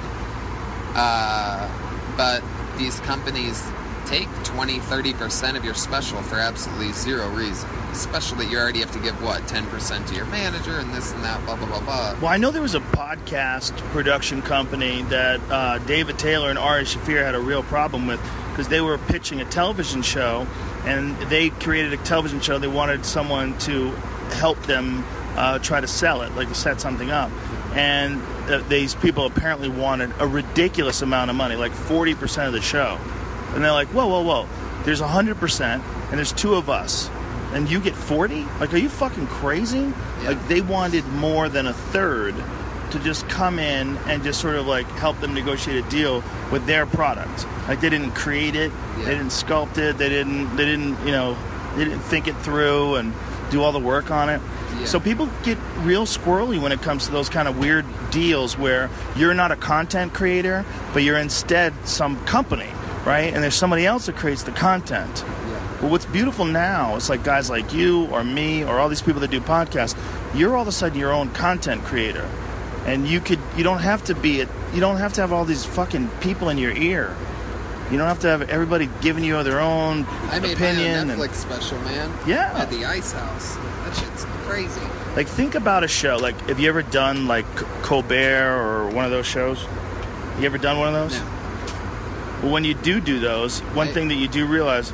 By the way, you drank both my waters, you son of a bitch. no those are mine I had one. You had one. no you had one I have one right here. yeah um, when you uh, when you watch those shows, you see how many people are working behind the scenes. You're like, wait, wait, wait, hold on. Like that's one thing that I noticed when I did um, that dude's what's his name, Bill Russell, the, Yeah. the podcast guy. I did his, his HBO show. I was like, Jesus Christ, we're just it's him and me sitting down having a conversation, and there's a crew of people here. I'm like, this is essentially like an overstaffed podcast. no doubt no doubt And because of that, it all gets like weird. It's all weird. Yeah, when I made TV shows, man, with I wrote, you know, some major Comedy Central shows, and the thing that shocked me the entire time, and I don't mean slight shock, I mean true shock, was the amazing waste of money. They have they're just throwing money away. Why They do you think that is? They don't know any better, or they I just think they are, they're on an old Hollywood system, Right. and when they were coming up, they were trained that way. It's like if comedians all were still only focused on getting five minutes on the Tonight Show. That's how I feel like some of those executives stayed. Instead of being like, "What's next?" Right. Oh, this Netflix thing will never have to worry about that. I remember. Right. I remember one exec literally saying, "I'm not kidding you. In 2011, we don't have to worry about them. We don't have to worry about the internet. People will always come back to TV. TV Yeah. is priceless. They will always come back." And I remember literally thinking, "I don't know that." Like watching this. Well, stock- it made sense up until the point where you could watch the internet on your TV, and then all games are off. Well, yeah, but Yeah. They, he was also yes, but he wasn't saying it like that. He was saying like they're always gonna need TV channels. Like he was saying like Yeah. Right. Well, there's always people like that, man. I mean, there's people that tell you you have to do have to- clean comedy. There's people that tell you you have to do this, you have to do that. right, and they Oh. convince themselves, and then all of a sudden they can't even see the light. Well, you remember that girl that you were dating that was telling you that you had to do dark comedy? You should be all dark. You should actually. People give shit advice Yeah. all the time. They just do. It's a it's a real common thing, man. And I, I don't. Sometimes I wonder if they're trying to sabotage you. Like sometimes when I hear people's really shitty advice, I'm like, do you really believe this, or do you subconsciously want to sabotage this person? Are you like not making sense, but you're pushing it, pretending you're making sense? Like, what's really going on here? Is this like your own internal turmoil bubbling to the surface? Right. I think a lot of people. I think a lot of people want to be given advice from people they think are smart. So sometimes they'll give those people bad advice, not realizing that we know it's bad advice, hoping that we give them good advice. Does that make sense? Yes. Maybe.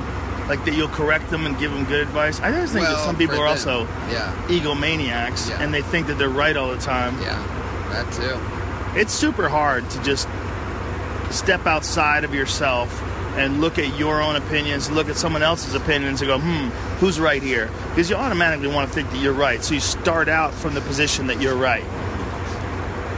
It's because we get attached to ideas, and the ideas sort of become a part of you. They define you. They're not just an idea, it's you and your idea, all connected. And that, that's a real problem that a lot of people have with thinking. I've had it myself, and it's something that I've had to work really hard to push away, to knock out. You know, thinking and learning how to think is like one of the weirdest things because it's one of the most important parts of life, but it's one of the few things that we discuss here in school. Like when you're in school, you're learning information, but are you learning how to think? Are you learning how to be objective? Are you learning how to look at yourself and look at your actions and how you treat others and how you treat yourself and what distractions you're throwing up in your life in order to deal with your, um, uh, you know, like, uh, especially if you're not getting things done, if you're procrastinating, you're putting things off, if you have any addictions or things along those lines, you start creating all these problems in your life to distract yourself with. And they don't teach you about that in school. It's really interesting. It's really interesting, and they don't teach you a lot of shit, which is really interesting. I was just thinking about this last night while I was smoking weed before going to bed. and I was thinking somebody gave me a dirty look because I was blatantly just smoking a joint like it was a cigarette in front of the hotel. I don't give a fuck, right?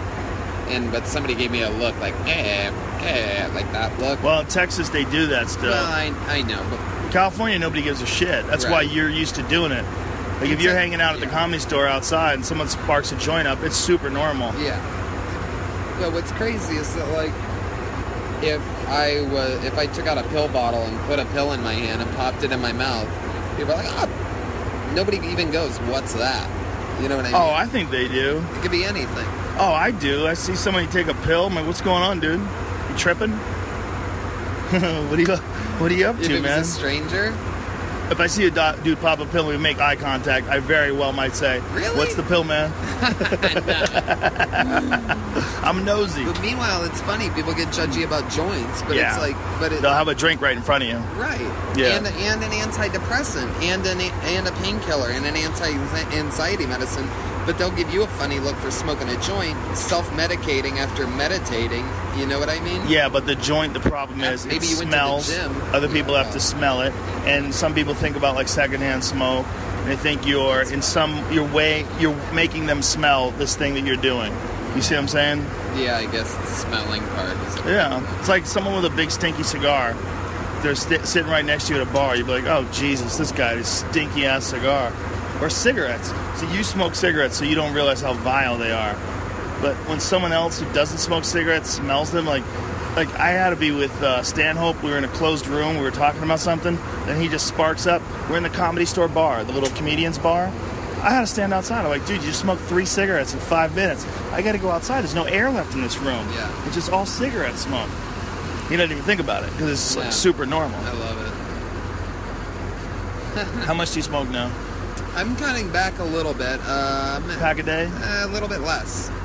A little bit less. We're getting there. I really, you know, I'm doing some work. I just got some. Uh, I just got this DVD set that's supposed to like hypnotize the magic out of it. It's supposed to make you realize what like a terrible person you are for smoking cigarettes. Well, you're not a terrible person. You're just being silly. Yeah, I know. Just torturing And like I know that it's bad. It's an interesting feeling, though. Um, I've smoked one of your cigarettes before. It gives you like a little head rush. Like Yeah. it's good to do right before a show. I think. Yeah, I mean, I don't think you should do it because if you do it, you'll get addicted and you, you'll smoke Right. a lot of them. yeah. But if you're the type of person that could smoke one cigarette and then go do something, I think it has a. It's been kind of proven that nicotine. You actually wouldn't have to smoke. You should just take nicotine gum. Right. But that nicotine has a cognitive benefit that it's actually like a nootropic. Feels Yeah. good. I can't imagine writing or performing without nicotine. That Really? Part, that part's weird. Wow, that's crazy. I can go without anything else, but that that part's crazy.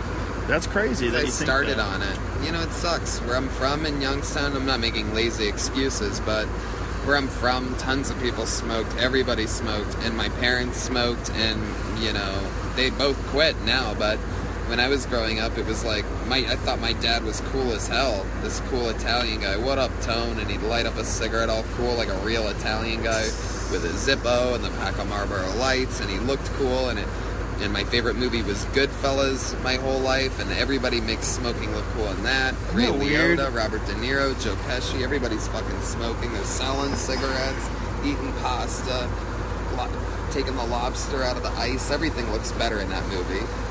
It is crazy that cigarettes are thought of as a cool thing. And it's also, there's a thing where you know that it's bad for you and you're doing it anyway because you don't give a fuck. It is. It's it's definitely the weirdest, stupidest thing that I do. Like, I've never even tried cocaine, not once, which I think is almost like unheard of for somebody doing stand up in LA for 10 years. I've never tried it either. Really? Nope. Yeah. But uh, meanwhile, I, and the reason why I don't try it is because I don't, you know, I don't want to know. I don't. I don't Well, I did a um, a tea once. It's called mate de coca.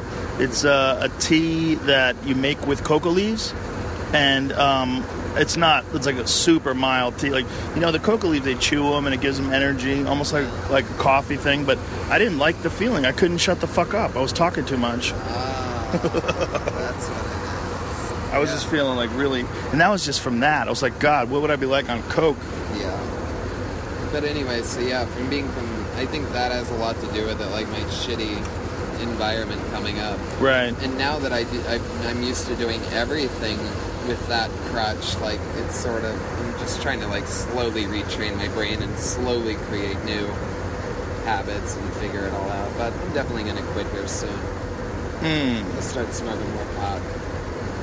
Good move. Yeah. Yeah, I mean, it's just, it's so bad for your health.